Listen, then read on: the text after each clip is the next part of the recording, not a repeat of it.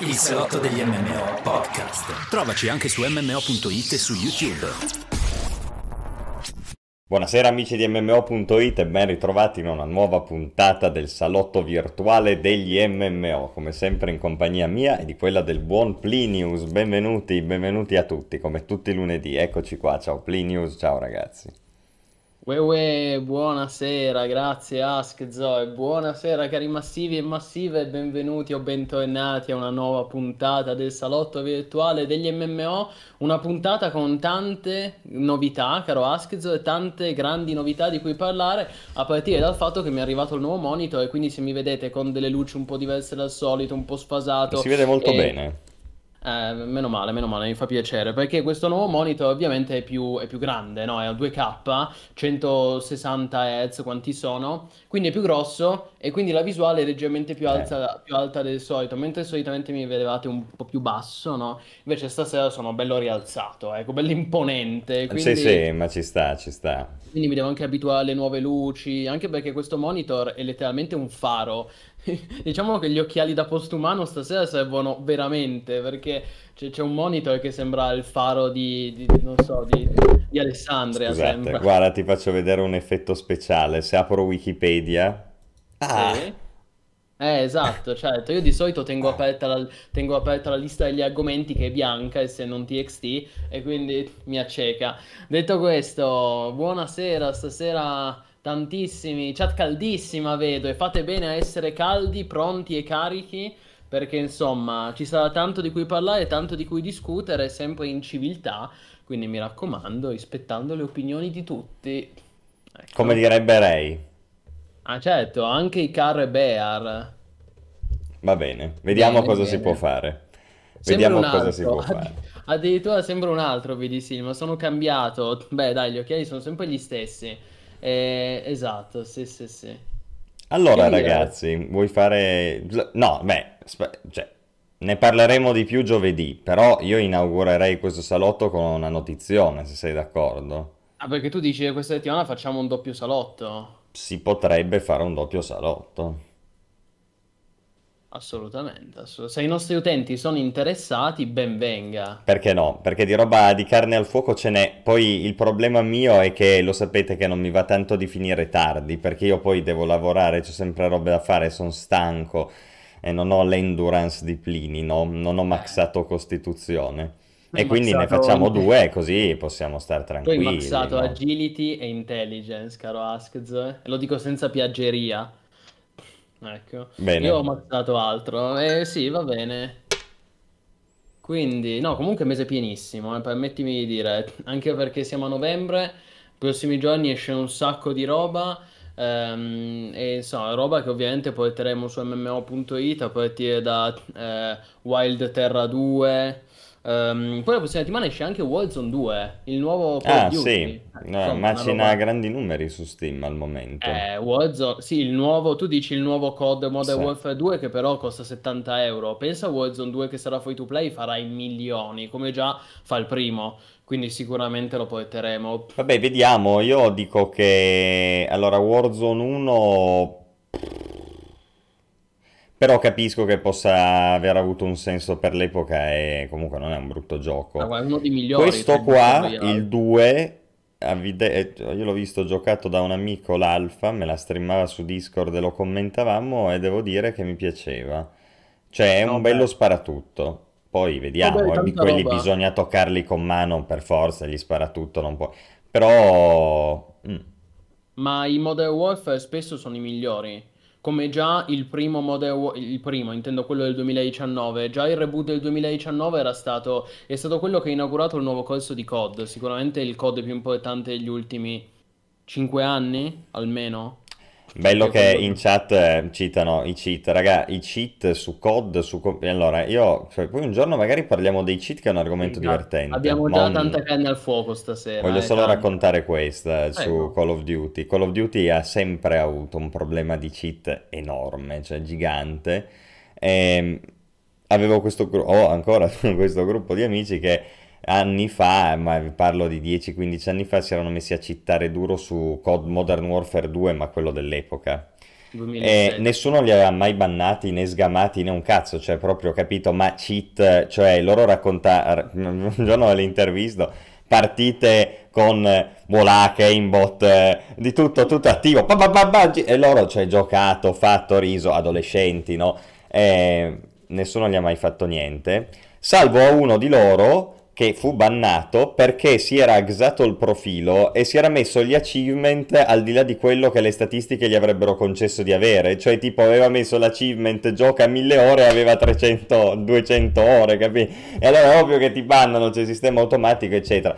Però questo per dire, in una marea di cheat a nessuno è mai successo niente. Quindi c'è un problema molto grande di cheat, ma da illo tempore, cioè veramente io ve lo dico, da Modern Warfare 2 del, dei tempi, ma probabilmente anche prima. Bene, scusami Plinius, era divertente questo così. Aveva esagerato obiettivamente. Eh, aveva un po' esagerato, si hanno fatto prendere la mano, no? sì, sì, infatti. Mannaggia, ben gli sta, ben gli sta. No, ma lo sai che eh, con questo nuovo monitor mi trovo in difficoltà a utilizzare gli occhiali da postumano perché fa uno strano riflesso per cui non vedo niente. Ah, ok. Eh, non so non la... Quindi credo che per leggere la chat li toglierò o almeno farò così, perché altrimenti, altrimenti non vi leggo, ragazzi. Eh, allora, allora. allora, allora, allora. Qui già chiedono di New World. Joy, eh, ne abbiamo già parlato, mi, mi ricordo che c'eri già nel mio, nel mio, streaming di New World, quindi è una domanda che hai già fatto, è una domanda che hai già fatto. Ti consiglio di, eh, ti consiglio di chiedere sul nostro server Discord.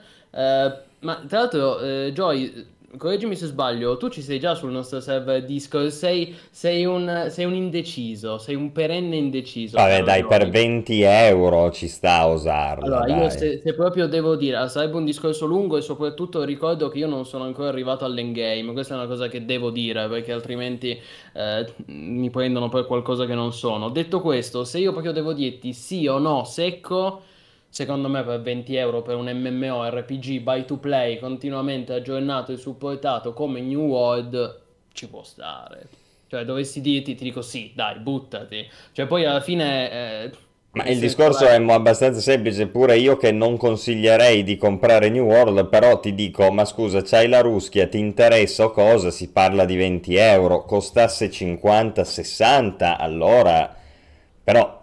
Chiaro se sei lì lì che, che lo vuoi giocare, che, che, guardi gameplay su YouTube e dici oh quanto vorrei giocarci anch'io, per eh sì, 20 euro prendilo, Esatto, il punto è quello, dato che cioè... io mi ricordo che già c'eri, già eri presente nel mio streaming che avevo fatto di New World in cui eri indeciso, visto che questa tua indecisione continua da giorni, cioè a questo punto... Eh, vuol dire che ha la Ruschia che è lì che lo vuole eh... giocare, ma allora ma, ma, giocatelo per 20 euro, ma non saranno 20 euro che ti cambiano la vita, anche se ti ci fai 40-30 ore di divertimento va comunque bene, ecco, poi non perché è che stiamo parlando dell'MMO ragazzi... il messia ovviamente, però... Anche perché ragazzi ricordate una cosa, che il, la valuta più importante non sono i soldi, esatto. è il tempo. Quindi se voi passate una settimana a dire ma lo compro, ah, compro, ma lo compro o non lo compro, ma lo compro o non lo compro, beh in quella settimana avete già speso più di, di quello che avreste speso pagando 20 no, euro. No, bravo, assolutamente. Ma infatti, Quindi... assolut- cioè, su questo anche io che sono un hater non ti posso certo dire, se, se hai la ruschia, ma prendilo, 20 euro, eh, ripeto, un discorso completamente diverso se fosse a prezzo pieno, però 20 euro. Eh sì, no, infatti ci sta. Anche perché, occhio, perché qui a forza di... Quando è che finisce lo sconto? Perché io non vorrei che qua a forza di rimandare lo sconto finisce... Lo sconto di New... Momento di grande suspense. Lo sconto di New World finisce l'8 novembre, uh, che culo, fai ancora in tempo a prenderlo. No, perché io mi, mi sembra ricordare che finisse il 7, che sarebbe stato oggi, quindi sarebbe stato clamoroso. Eh, però meglio che lo prenda stasera stessa, eh, che sì. non vorrei che fosse mezzanotte dell'8. No, fin- finiscono sempre alle 19 su Steam gli sconti. Avete tempo fino alle 19 di domani, raga, ma chi ha tempo non aspetti tempo. Ma sì, ma soprattutto io allora, io se c'è una cosa che ho imparato è questa, se poi dipende da ognuno ovviamente qual è la sua esperienza e quanto conosce se stesso. Però io tutte le volte che avevo un gioco del quale avevo proprio voglia di giocare, no? Che, che l'ultimo per esempio era stato tanti anni fa Formula 1 2018, tipo che è stato il mio ultimo F1, il mio primo F1 di quelli nuovi, no? Che ho comprato. Io vedevo sti... io non avevo mai giocato un F1 in vita mia giochi di guida pochi, poi mi sono appassionato dopo. E allora ero lì che dicevo, ma boh, minchia, quello costava pure 40 euro, lo trovavi i siti di chi, quindi neanche 20. Boh, e mi guardavo i gameplay, e mi guardavo i long play, e mi guardavo la gente su YouTube, e gli streaming, e dicevo, ma anche io vorrei tanto... eh". Alla fine l'ho preso e sono stato contentissimo, ci ho fatto 200 ore, quindi se uno ha la voglia, lo, vedi che sei proprio lì lì, io mi ricordo un altro da piccolo era stato X3, io avevo X3 in testa, ma ti giuro che non pensavo ad altro, Era alla in fine combo. avevo risparmiato così cos'è, ho comprato X3 e quanto ho giocato X3? Avevo ancora all'università, giocavo X3, ti ricordi? Quindi X3 figurati, cioè, X3 Terra in Conflict. quindi ricordi? se uno ha la, la, la ruschia, dai, via, poi... No, ma ci sta. Poi, raga, parli in, quest'epoca di inflazione bollette alle stelle, ormai nulla. Praticamente non, ma- manco più la pasta. Ma no, ma poi 20 euro sono i 10 di una volta, sono 12 di una volta e adesso considerando anche l'aumento del prezzo nel settore videoludico dello nello specifico. Sì, diciamo 14, ma qui, però sì. Ehm, no, e poi ricordo, ultima cosa, se comunque se dovessi, se dovess- se doveste accorgervi, plurale, se doveste accorgervi che il gioco non funziona, non gira sul vostro computer, fate sempre in tempo a fare il refund su Steam entro le due ore, massimo due ore o 14 giorni all'acquisto, in caso. Quindi, dai, eh.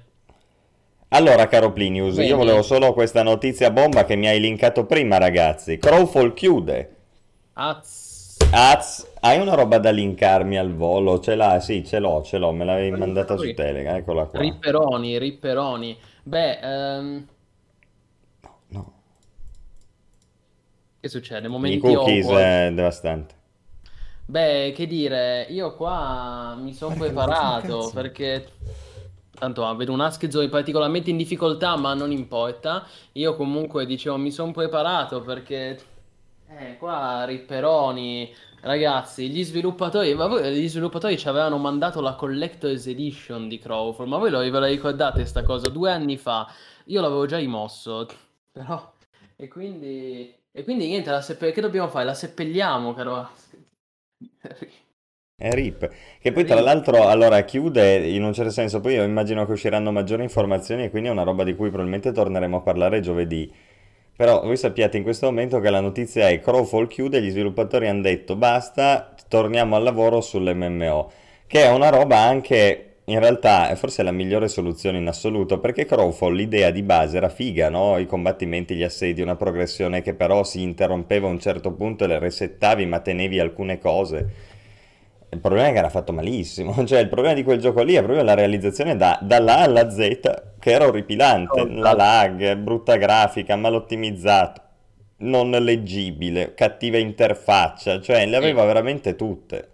No, terribile, terribile, mi spiace dirlo, lo dico con la morte del cuore. Noi, no- noi abbiamo ringraziato, ringraziamo gli sviluppatori che ci avevano mandato l'edizione da collezione. Eh, io l'avevo anche streamato più di una volta, però il gioco purtroppo era terribile. Io poi non, non entro troppo nel dettaglio perché poi avremo modo di Sì, sì, parlarne, di certo. approfondire il discorso, però quello che, quello che mi sento di dire è che questo famoso rilancio non succederà mai, raga. Cioè, il, il- il classico comunicato che cerca di salvare capra e cavoli, esattamente come Amazon quando annunciò la chiusura di Crucible per migliorarlo. Poi Crucible non è mai tornato, come ovvio che sia, cioè è, è morto e sepolto, raga, Crowfall. Quindi rip, ripperoni, gli facciamo, facciamo la benedizione e pian piano scompare sottoterra. Dispiace, è un'occasione sprecata, ma... Sì, è occasione sprecata, infatti possiamo essere da una parte contenti perché se avete l'animo hater che ho io è giusto che il prodottaccio finisca male, però dall'altra è un peccato perché l'idea invece non era male, quindi il fatto che perdiamo un rappresentante di un'idea sandbox PvP è sempre un peccato perché come dico sempre, poi c'è il rischio che si leghi l'idea alla realizzazione, quindi non si facciano più giochi che spingono da quella parte lì, nel, nel sandbox PvP, perché si dice, eh, vedi la fine che ha fatto Crowfall, ma Crowfall ha fatto quella fine lì non perché era un sandbox PvP, ma perché era un brutto gioco, punto.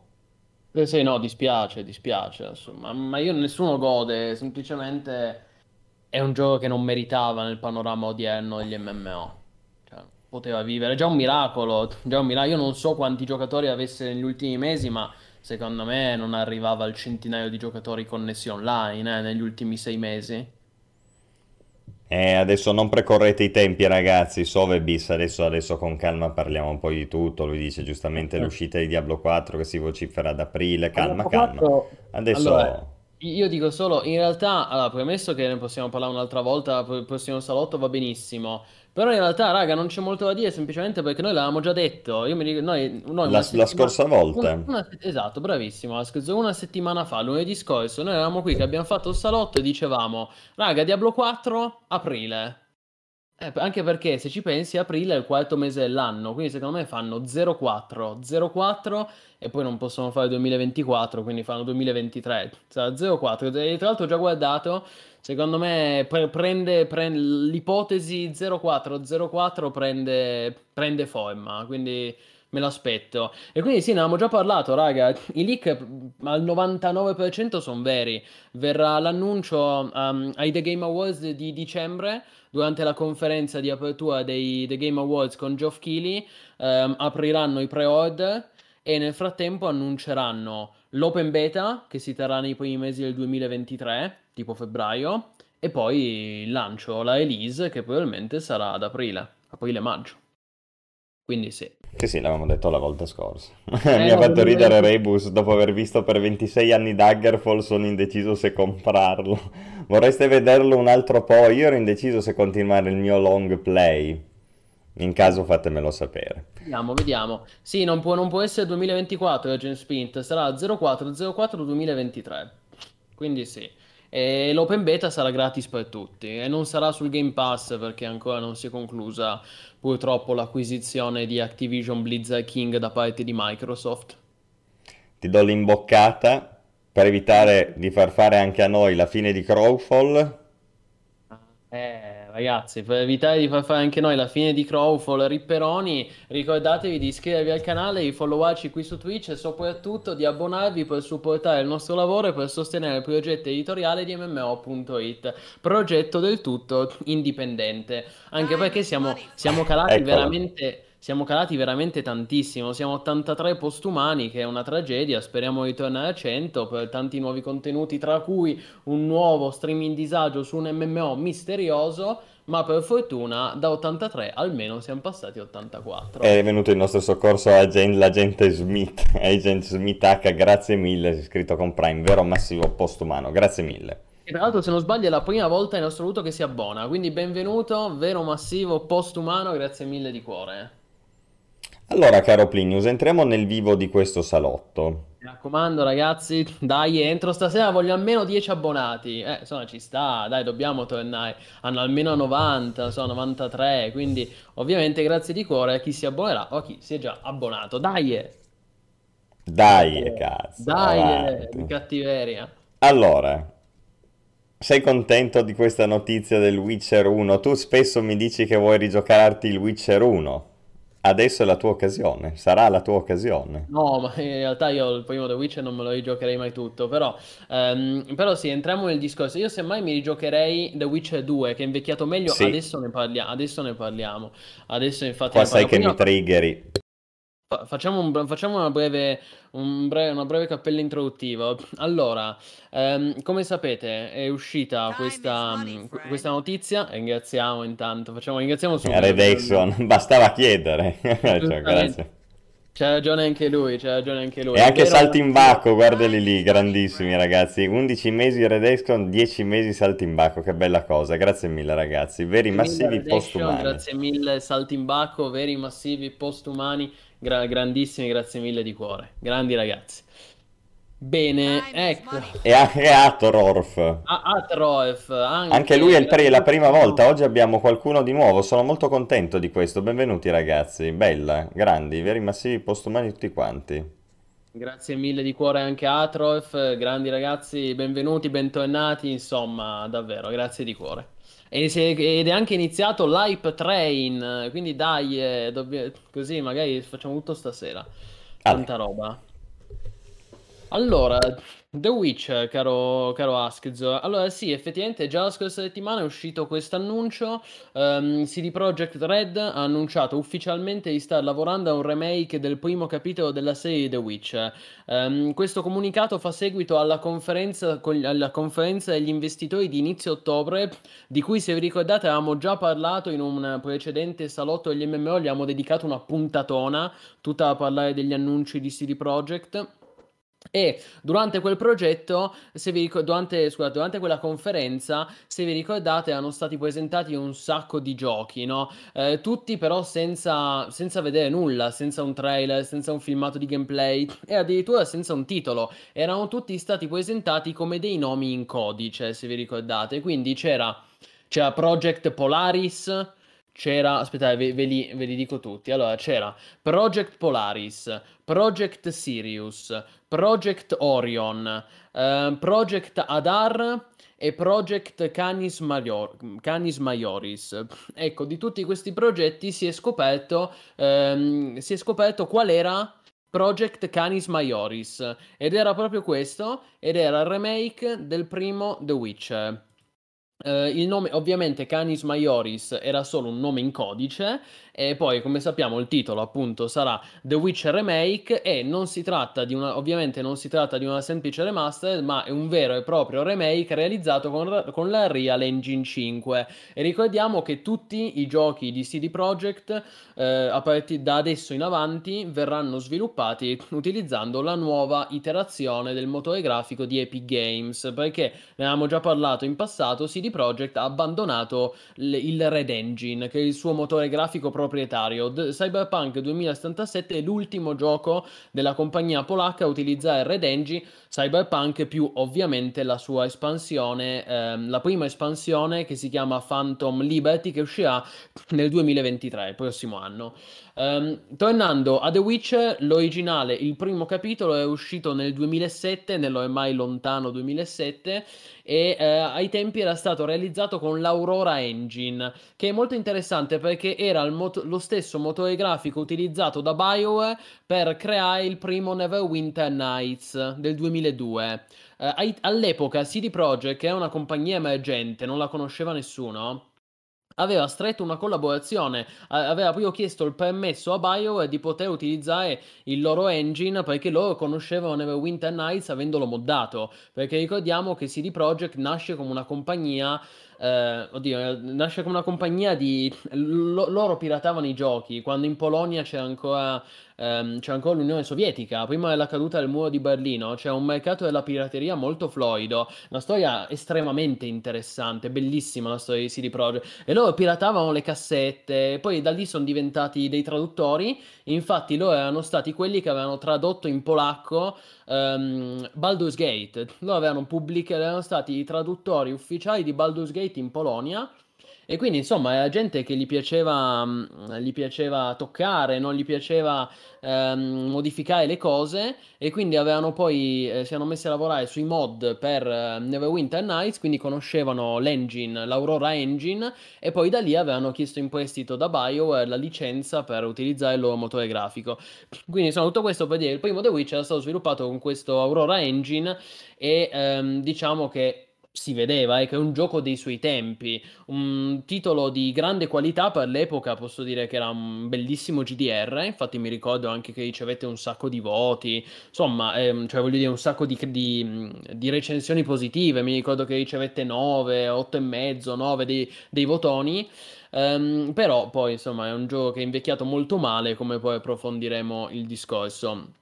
Per quanto riguarda lo sviluppo del remake, non è, non è curato direttamente da CD Projekt Red, eh, che farà solo da supervisore, ma lo sviluppo è curato da Fool's Theory, che è un nuovo studio polacco in cui sono confluiti diversi veterani del primo The Witcher.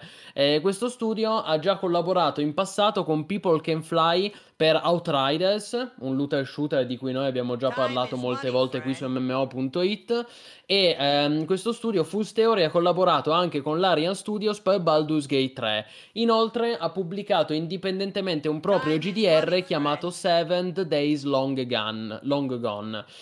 Questo ovviamente di fatto è il, primo loro pro- è, il loro primo progetto così grosso, ecco, parliamo di un insomma, il remake del primo The Witch è un, è un, gioco, è un progetto AAA di un'importanza sicuramente superiore a questi loro primi titoli.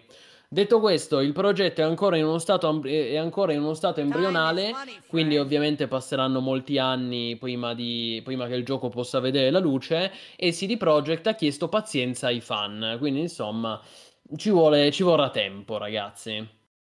Detto questo, Ringraziamo moltissimo Piedina Nucleare che ha fatto un giro. Tu volevi i tuoi abbonati, ecco i tuoi abbonati. Devi ringraziare Piedina Nucleare, devi ringraziare Leslie Jo e Rebus 9 che si sono iscritti per conto loro. Piadina Nucleare invece ha regalato 5 iscrizioni, quindi benvenuti a tutti i miei postumani garantiti eh, in questa qualità da parte di Piadina Nucleare, Oak, TTV, Inverno Muto, Fitch Hit, Guess 1987 e Bad Never Die. Grandissimo, grazie mille ovviamente Piadina Nucleare, favoloso, da solo ci supporti fondamentalmente per questo mese, per cui grazie mille e benvenuti a tutti. Ma quanto ha regalato? 5, 5 abbonamenti, grandissimo. Eh, Piadina Nucleare è un grande, è un grande. massivo postumano asceso, oserei dire. Bisogna fargli è una roba tipo aceido, no? Gloria piadina nucleare. Adesso sempre facciamo sempre sia lodato, sempre, sempre sia, sia lodato. E poi ci tengo a ringraziare ovviamente anche Leslie Joe e Rebus che sono abbonati con Prime. Grandissimi, veri massivi postumani. Grazie mille di cuore, ragazzi. Abbiamo raggiunto il livello 4 dell'Hype Train. È vero, nuovo record, tra l'altro, dice qua addirittura. Credo è un record, sì, anch'io. E confermo, non l'ho mai visto il livello 4. Tanta roba, ragazzi. Fa piacere vedere così tanto tanto affetto, vedi, siamo stati offline un po' di giorni, Askz, ma adesso ci facciamo con gli interessi. Adesso che è tornato, adesso che ho il monitor, eh, insomma, tanta roba, tanta roba. Ci riprendiamo tutto quello che è nostro, quindi niente. Um, concludo il discorso su The Witch e poi se sei d'accordo ti lascio la parola, caro Askz. Allora, um, e poi ovviamente in realtà non c'è molto altro da dire, come vedete c'è il comunicato di CD Projekt che dice The Witch dove tutto è iniziato per noi di CD Projekt Red è stato il primo gioco che abbiamo realizzato, è stato un momento importante per noi. Tornare in questo luogo a rifare il gioco per farlo sperimentare alla prossima generazione di giocatori ci sembra altrettanto grande se non di più. Collaborare con Full Theory al progetto è stato entusiasmante. Ah ecco perché importante alcune delle persone che vi lavorano sono già state coinvolte nello sviluppo dei videogiochi giochi di The Witcher, quindi sono veterani del franchise. Conoscono bene il materiale originale e sono a conoscenza di quanto i giocatori siano impazienti di vedere remake e sanno come realizzare giochi incredibili e ambiziosi. Anche se ci vorrà un po' di tempo, varrà la pena aspettare. Va bene. Um, e quindi, allora, io quello che mi sento di dire in conclusione, come abbiamo detto, ragazzi, bisogna avere pazienza, passerà tanto tempo anche solo prima di vedere un trailer o un filmato di gameplay. Quello che mi sento di dire è che eh, io sono molto ottimista e sono molto positivo nei confronti di questo annuncio perché secondo me eh, questo è l'esempio di, è l'esempio perfetto di un remake, o meglio, l'esempio perfetto di un gioco che aveva bisogno di un remake. Noi spesso a Skezzo qui su MMO.it abbiamo parlato di eh, giochi che meritano un remake e di giochi che non meritano un remake. Abbiamo parlato di The Last of Us, di Horizon Zero Dawn, che sono progetti che non meritano un remake perché sono ancora perfettamente moderni, eh, belli e giocabili. E poi invece abbiamo sempre detto che c'erano giochi che invece non si spiegava perché non, non, non facessero dei remake ne parlavamo del primo Mafia e poi hanno fatto un remake. Ne parlavamo di Diablo 2, se ti ricordi, quante volte abbiamo detto, beh, cavolo, il capolavoro degli action RPG e poi hanno fatto Diablo 2 Resurrected. E anche The Witch è l'esempio perfetto di un gioco, un grande titolo, un grande GDR della sua epoca, che però è invecchiato malissimo e quindi è assolutamente positivo. E questo è proprio l'esempio di un remake di cui si sentiva il bisogno. Io la vedo così.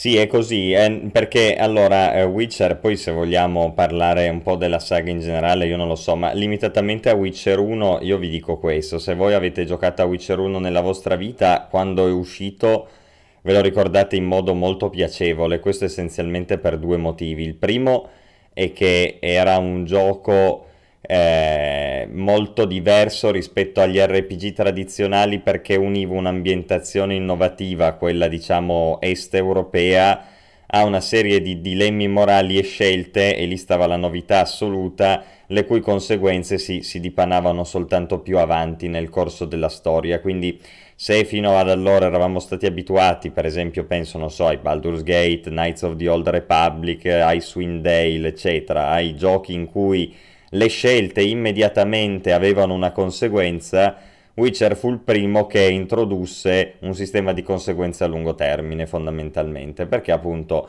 si basava su questa ambientazione particolarmente buia, diversa, grigia e quindi non era, diciamo, era compatibile con la visione del gioco e del mondo quello di dare delle scelte non per forza nette, le cui conseguenze si potevano vedere soltanto sul lungo periodo. Era un sistema molto intelligente, non aveva quella che tu chiami sempre giustamente la dissonanza ludonarrativa, no? cioè il gioco si, si, si, dipanava esattamente come si dipanava la trama, era una cosa compatibile, no? infatti quella fu la sua vera grandezza. Dal punto di vista del gameplay, secondo me, fin da allora non è che c'eravamo tanto, eh? Perché il gameplay del Witcher 1 comunque è sempre stato un gameplay noioso, macchinoso, lento, eh, non adeguato a quello che il gioco doveva invece trasmettere. Dicevano in chat un isometrico, non è esattamente un isometrico perché comunque... Mm, era giocabile anche in isometrica. Era giocabile anche in isometrica ma non è esattamente un isometrico. L- la telecamera alla fine anche per comodità la mettevi un po' come era nell'isometrico ma comunque nulla ti vietava di ruotarla e di farlo diventare una sorta di third person anche se poi ti dovevi muovere cliccando e cliccare sul nemico e fargli gli attacchi a seconda del momento. Allora, qual è il discorso qui? Che Witcher, 3, Witcher 1 aveva una indubbia storia, ambientazione, lore di qualità. Al punto che dico, alcune cose non so se la possono, lo possono riproporre tali e quali oggi. Io ho, nutro seri dubbi sul fatto che alcune cose di Witcher 1 possano essere riproposte tali e quali nel 2020X quando uscirà questo remake perché di sessismo e misoginia, tanto per dire, ce n'è a manetta e quindi oggi una roba del genere sappiamo bene che potrebbe non essere l'ideale. Ma Quindi questo... dici, eh? mostriamo un po' di gameplay in sottofondo? Sì. Ti ho messo il link di, un, di uno di un long play. Non mostrare la fine perché no, è un no, long ti play. Vai, mostro l'inizio però... a Kermoren, che, che anche chi ha visto la, la serie, la serie riconosce di sicuro. Certo. E... Ah no, ma qua sono già avanti. No, no, io voglio Kermoren. Ecco. Eh, Kermoren all'inizio. Sì, sì.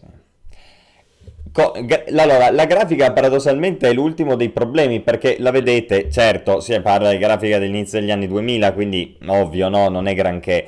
Però, boh, nel senso, fosse quello, ok. Il problema è proprio come si struttura il gioco. Per questo c'è bisogno di un remake e non solo di un remaster perché il gioco è lento, macchinoso, con questo click per attaccare, è veramente proprio provante. Oltretutto ha quality of life 0, ha un sistema di quest che è col cavolo che ti dice esattamente dove devi andare, ti dà una vaga indicazione, quindi diciamo è molto anche diverso ai canoni a cui siamo abituati oggi. Il risultato di ciò è che oggigiorno rigiocare Witcher 1 è praticamente impossibile e io non consiglierei mai, a ne- purtroppo, eh, purtroppo, No, però mi verrebbe proprio difficile consigliare a qualcuno che non ha mai fruito dei giochi negli anni 2000 di giocare a Witcher 1, perché appunto mi sembra veramente un po' di fargli del male. Non riuscirebbe mai a entrare nel gioco veramente considerando quello che è lo stile del gioco. È uno stile del gioco appunto vecchio e in realtà era uno stile che già all'epoca, secondo me, non era l'ideale per dire un Knights of the Old Republic uscito pochi anni prima era infinitamente superiore proprio dal punto di vista del gameplay, ok? Lavoro, Poi, sì, certo, turni mascherati, Dungeons and Dragons.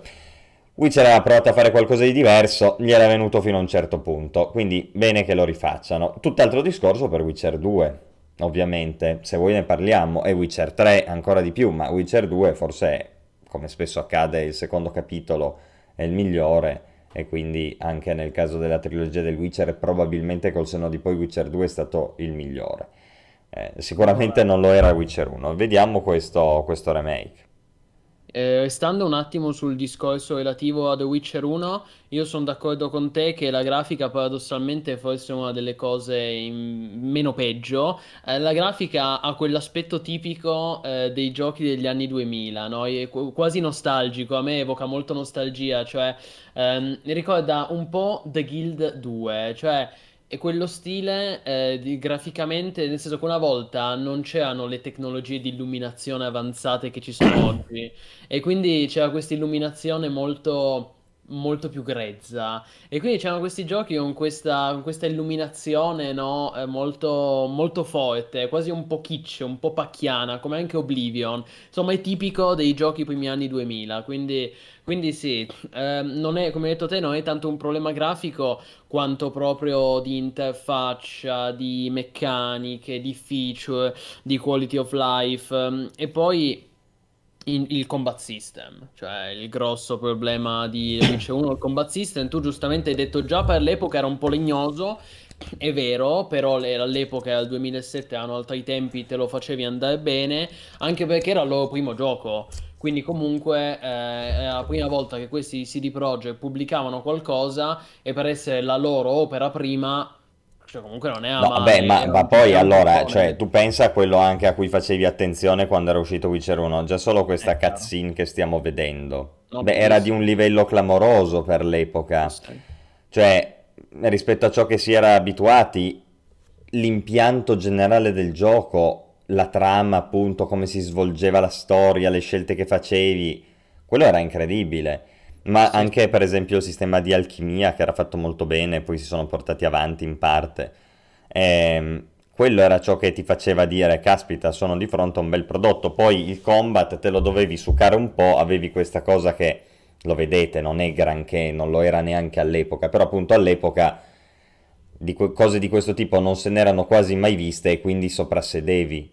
Oggi che di giochi con le scelte, i dilemmi morali, la trama grigia, che ne hai viste a miliardi, ti vedi... Ma tra l'altro le romance anche, perché poi c'è tutto il discorso sessuale del Witcher sessualizzante, adesso vediamo come lo ripropongono, cioè Witcher 1 era un gioco patriarcale, in cui le tipe che ti portavi a letto ti davano una carta, l'album di carte collezionabili. Ora, riproporre una roba del genere nel 2020, appunto, ripeto, quando uscirà, io non, cioè, voglio proprio vedere come fanno. Però era parte del fascino.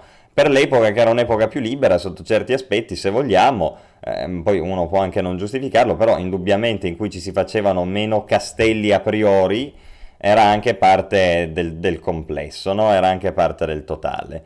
E, e anche lì era una cosa che non si era mai vista, quindi oggi di romance, di robe, di sessualizzazioni, anzi ne abbiamo l'infinito, quindi non colpisce più altrettanto e ti resta un gameplay un po' grezzo e un po' noioso.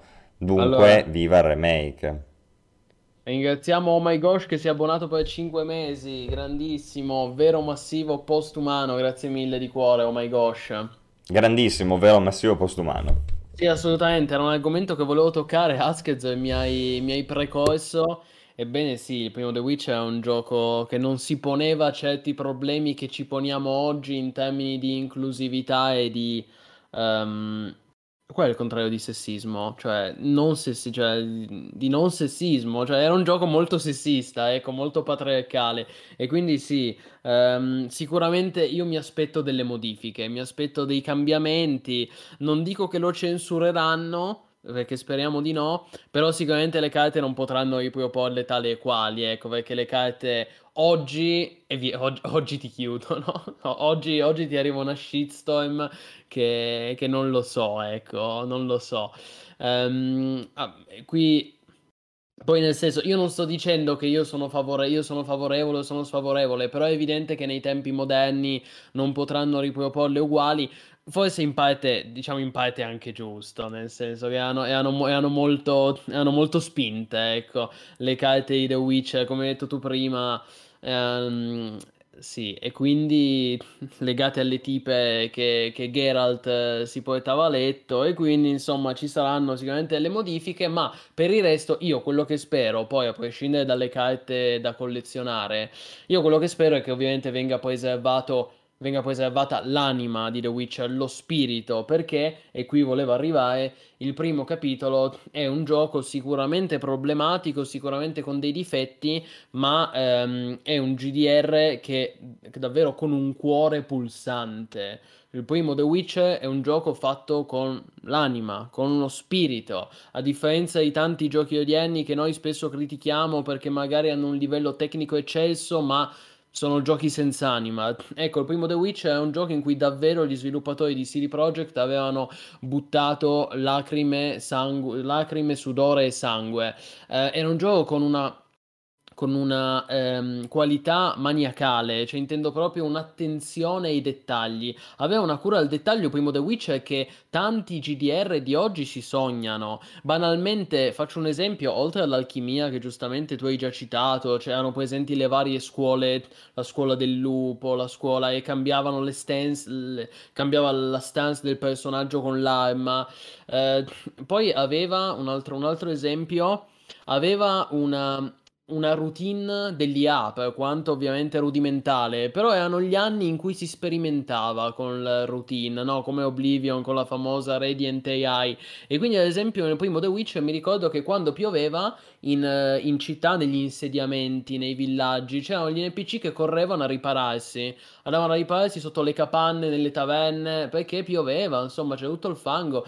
E, ed è una cosa che per l'epoca era davvero stupiva, è un dettaglio che per l'epoca stupiva. Ancora oggi tanti RPG non hanno, come dicevo, una cura al dettaglio. Quindi sì, un grande titolo che eh, è invecchiato, come dicevo, soprattutto sul fronte del combat system, perché aveva un po', volendo trovare un difetto, all'epoca era un gioco che eh, non sapeva benissimo cosa voleva essere, cioè non aveva, non aveva le idee molto chiare in termini proprio di gameplay, era un po' confuso, lo dimostra il fatto che era, eh, lo dimostra il fatto che di fatto era, era, un GDR che potevi giocare in terza persona, ma poi potevi allargare la visuale, potevi giocarlo come se fosse un isometrico, come si vede da questo filmato. Insomma, cercava di fare un po' di tutto e alla fine non, lo faceva un po' male, in modo molto grezzo.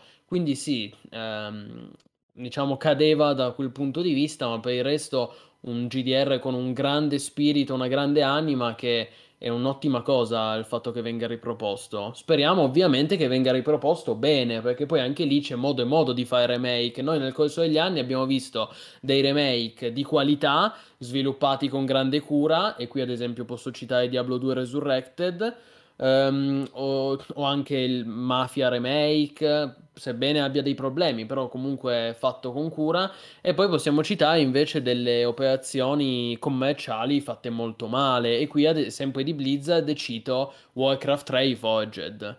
Quindi speriamo bene, ovviamente. Assolutamente, poi se vogliamo approfondire il Witcher c'è sempre tempo.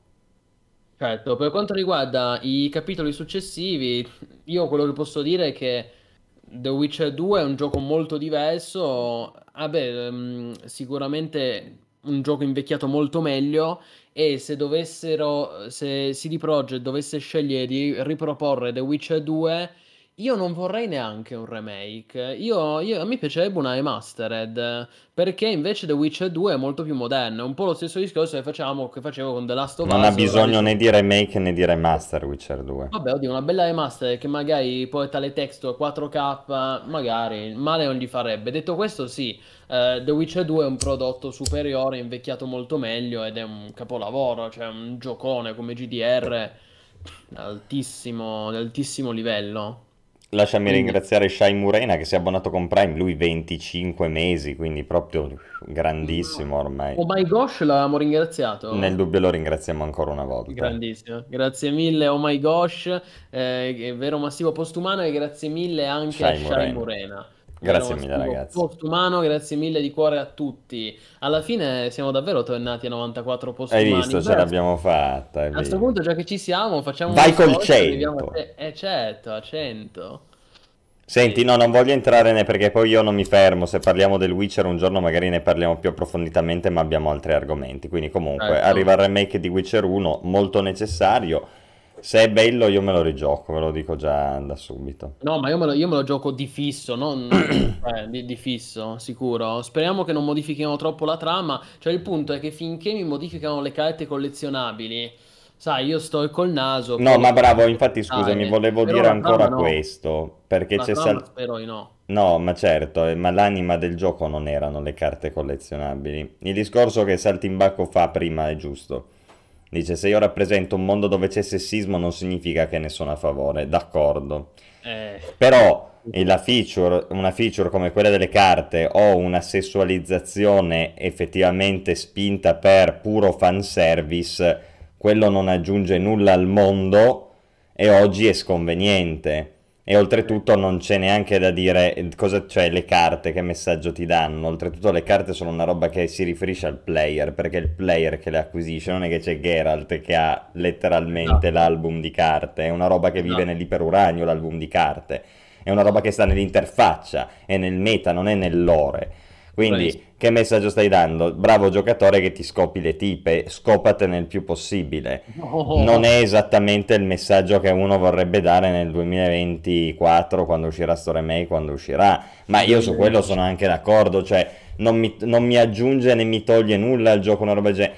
Altro sarebbe dire, io sono nel mondo di Witcher, arrivo nella locanda e c'è un tipo che ha l'album delle figurine delle tipe che si è fatto. E allora uno dice, lì contestualizzato, perché vuoi caratterizzare il personaggio in un certo modo, perché vuoi dire che il mondo nelle locande è fatto in quel modo lì con gli opportunisti, no, i sessuomani e tutto, allora quello è un altro discorso ovviamente. Ma se tu mi metti una feature di interfaccia che interessa solo al player così, quello è un altro discorso, no, ovviamente.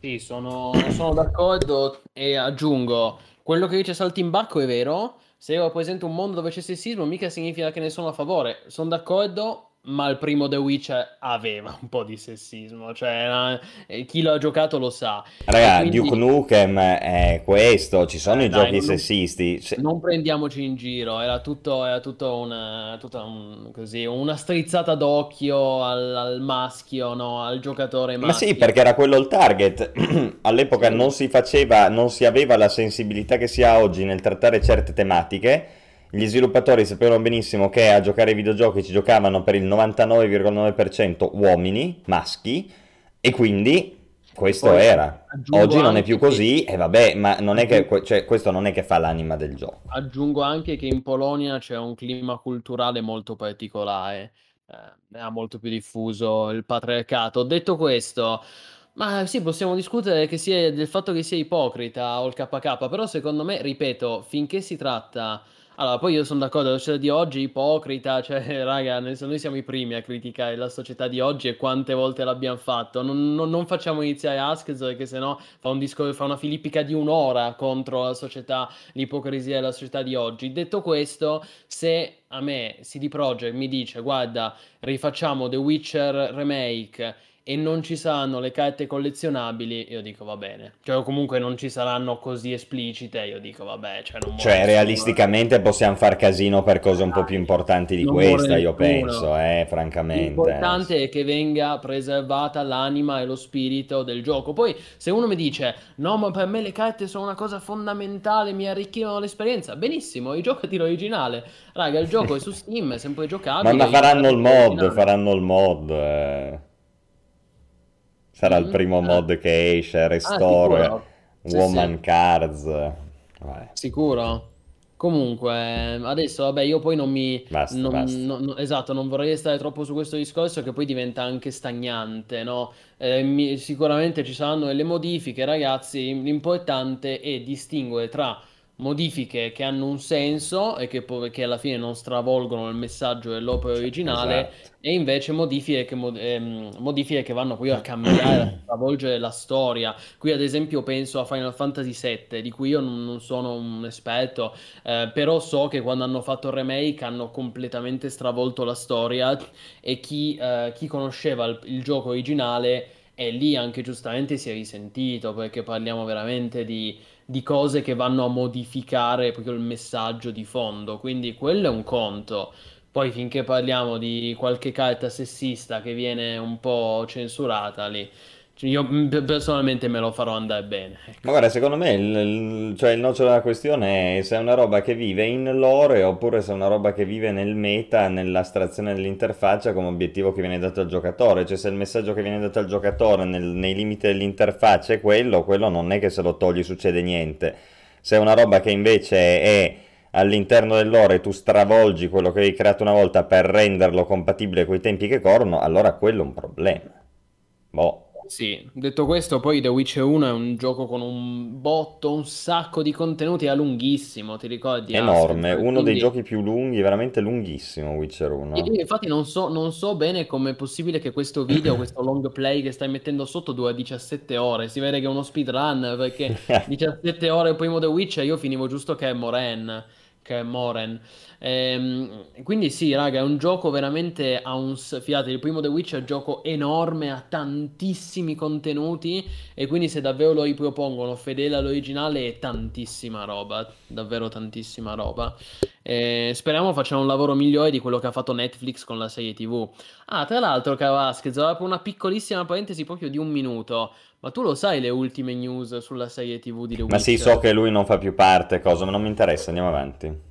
Henry Cavill, beh, questo lo dico per i nostri utenti, è una, è una- è una- roba grossa, è una notizia bomba. Henry Cavill lascia The Witch, la, la- la- la terza stagione sarà l'ultima eh, in cui impersonerà ancora Geralt di Rivia, dopodiché il testimone, il testimone passerà a Liam Hemsworth, mi pare che è un attore emergente.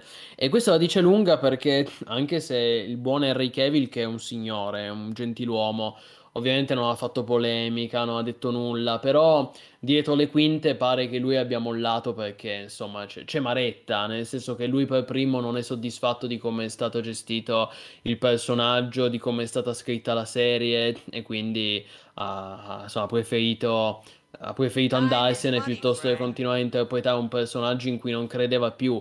Ed è un grande peccato se consideriamo che lui è sempre stato il primo a credere nel progetto The Witcher. Lui è sempre stato il primo fan. Se la serie, se, se- se la serie è stata realizzata è anche grazie a lui che ha sempre spinto tanto. A Lui è l'unica cosa buona all'interno di quel... di quella cloaca di fatto. Addirittura. Ma Vabbè, no, ma raga, dai, però non scherziamo nemmeno, su.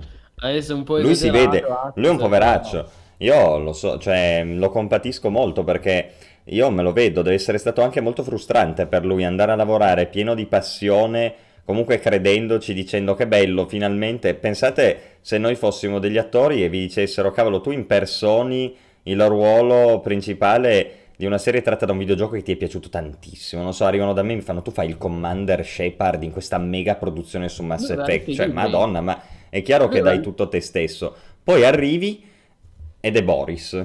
Eh, è brutto. Ma senza l'ironia di Boris. Ma senza cioè, l'ironia di Boris, sì, Lui aveva, esatto. letto i, lui aveva letto i libri di Sapkowski e tra l'altro eh, pare che molte modifiche al personaggio che vediamo nella serie siano state apportate perché lui, aveva de- perché lui, lui de- perché lui stesso ha detto agli showrunner guardate che in realtà eh, Geralt di Rivia dovrebbe comportarsi così, dovrebbe comportarsi colà, non dovrebbe parlare troppo, dovrebbe parlare a grugniti, insomma sembra che molti consigli li avesse dati lui e poi gli sceneggiatori gli dicevano va bene fai pure perché ne sai più di noi lui davvero ne sapeva più de- della showrun che, che ha scritto la serie. E detto questo, lui, lui in un'intervista un paio di anni fa, quando aveva accettato l'incarico, aveva detto. eh, gli avevano fatto una domanda in cui gli avevano chiesto: Ma tu continuerai a impersonare Geralt di Rivia a vita, cioè nelle future stagioni? E lui aveva detto: Finché avrò passione, io continuerò sempre a impersonare Geralt di Rivia perché è un personaggio che amo.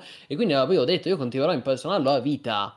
Fino alla stagione 10 potenzialmente. Il fatto che abbia mollato dopo la terza season fa capire che evidentemente c'è qualcosa che non va all'interno della produzione. E quindi che dire, nella terza stagione ancora ci sarà Henry Cavill, ma poi dalla quarta. Io scommetto che avrà un calo di ascolti drammatico dalla quarta, o comunque dalla terza in poi, diciamo. E, e quindi sì, eh, è stata gestita molto male. Peccato perché secondo me la prima stagione aveva ancora un, un senso, ave- ha dei meriti la prima stagione. Poi con la, la seconda Qualche in goccia in un mare di merda. E La ringraziamo Rebus e salutiamo che se ne va, bella Rebus, e ringraziamo, scusami, anche A- Harald Orwick, che si è iscritto con Prime, vero massivo, postumano, grandissimo. Vero massivo, postumano, grazie mille di cuore. Har- Harald Horwick, se non sbaglio anche lui è la prima volta che si abbona, quindi grandissimo, benvenuto Grande.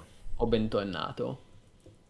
Bene, caro Plinus, chiuderei sul Witcher perché se no non riusciamo mai a Certo. parlare dei temi No, un po' più... tranquillo. chiudiamo. Detto questo, ovviamente, per chi dovesse staccare, vi ricordo che il salotto lo potete recuperare in certo. differita sul nostro canale YouTube, di cui vi metto il link in chat. Quindi iscrivetevi. Ehm, buonasera invece, vedi c'è chi va e c'è chi viene. Buonasera a chi si è connesso. Buonasera ragazzi, benvenuti. Esatto, e tra l'altro hai messo anche questo, questa voce ehm, che cita Red. No, allora, non è un'informazione confermata, però è saltato fuori che gli stessi showrunner detestassero la serie di The Witcher e dicevano che per loro dovesse essere modernizzata. È vero, allora, ripeto, nessuno di noi sa se ovviamente è una cosa confermata perché sono delle indiscrezioni, però diciamo che stanno iniziando a saltarne, ne stanno iniziando a saltare fuori tante indiscrezioni, tra Henry Cavill che se ne va incazzato, tra gli showrunner che detestano, e eh sì, a scrivere messa questo rumore che gli showrunner dicevano no, ma The Witcher l- mm, ormai è una roba brutta, vecchia, va modernizzata, e pare addirittura da questa, da questa indiscrezione che era emessa, pare che addirittura eh, prendessero in giro il franchise, cioè questi showrunner dicevano, ah ma guarda sta robaccia, no? Insomma, vabbè, eh, Tanta, non lo so, mhmm, male, male, male, male, ecco, non c'è molto da dire, quindi sì, direi andiamo avanti. Peccato sia stato gestito così, ehm, aspettiamo i videogiochi, anche perché possiamo dire che il grande merito e di sì, il grande merito di, del franchise di aver reso così famoso e così popolare il franchise The Witcher è in CD Projekt Red, ancora più che in Sapkowski e ancora più che nella serie TV di Netflix. C'è la CD Projekt, il grande merito. Non c'è dubbio. Bene, bene. Eh sì, ehm, eh, CD Projekt l'ha resa pop in tutto il mondo, ragazzi. Eh sì, Sandro Razzi, abbiamo già parlato di Crowfall, di cui infatti eh, ho tirato fuori la, l'edizione da collezione che ci avevano mandato gli sviluppatori. Ehm, quindi niente, che dire, ragazzi, aspettiamo e ovviamente appena ci saranno news sul remake di The Witcher ve lo faremo sapere, non solo sul remake ma anche sui tanti progetti ehm, su cui sta lavorando CD Projekt, di cui abbiamo, abbiamo parlato, quindi questo fantomatico sequel di Cyberpunk 2077, la nuova trilogia di The Witcher, eh, l'espansione di Cyberpunk eh, Phantom Liberty Vediamo, e poi il remake ovviamente, quindi vi terremo aggiornati su mmo.it. Bene. Allora, e questo conclude il Witcher. Assolutamente, concludiamo lo strigo, anche detto il lupo bianco. Non vi preoccupate, siete, non vi preoccupate, siete arrivati, arrivati tardi, dobbiamo ancora introdurre l'argomento cardine del salotto di stasera, ma eh, prima abbiamo un grosso annuncio da fare. Um, tra l'altro, vedo che ancora non, che ancora non è attivo il comando punto esclamativo Genshi. Non ti preoccupare, Panfo, poi ci, ci lavoriamo. Adesso eh, da domani ci lavoro. Ebbene sì, il prossimo, ehm, prossimo argomento, in realtà è un argomento veloce, eh, ma abbiamo un annuncio, un importante annuncio da fare su Genshin Impact. Allora, voi sapete che di eh, Genshin Impact abbiamo già parlato Um, beh, anzitutto perché è un prodotto giocatissimo che ha un uh, successo clamoroso, c'è cioè una quantità di giocatori che fa, che fa paura, parliamo di gioca- milioni di player uh, connessi ogni mese. E poi soprattutto perché ne abbiamo già parlato, perché eh, come sapete il... Um, eh, il mese scorso, a ottobre, è uscita la notizia, la conferma ufficiale che Genshin Impact verrà tradotto in italiano con il prossimo update, l'aggiornamento 3.3, che dovrebbe uscire nel mese di dicembre, quindi eh, tra poco, cioè il prossimo mese esce. Eh, e con questo aggiornamento il gioco verrà, eh, come dicevamo, ufficialmente localizzato nella nostra lingua, ehm, sia la versione PC che la versione mobile. Sono tutte le versioni di Genshin, quindi anche la versione console, eh, PlayStation, eccetera, eccetera. E mm, quindi è un prodotto importante di cui seco- secondo me, secondo noi è importante parlare, cioè non, non possiamo fare finta che non esista, no? È un gioco con veramente seguitissimo.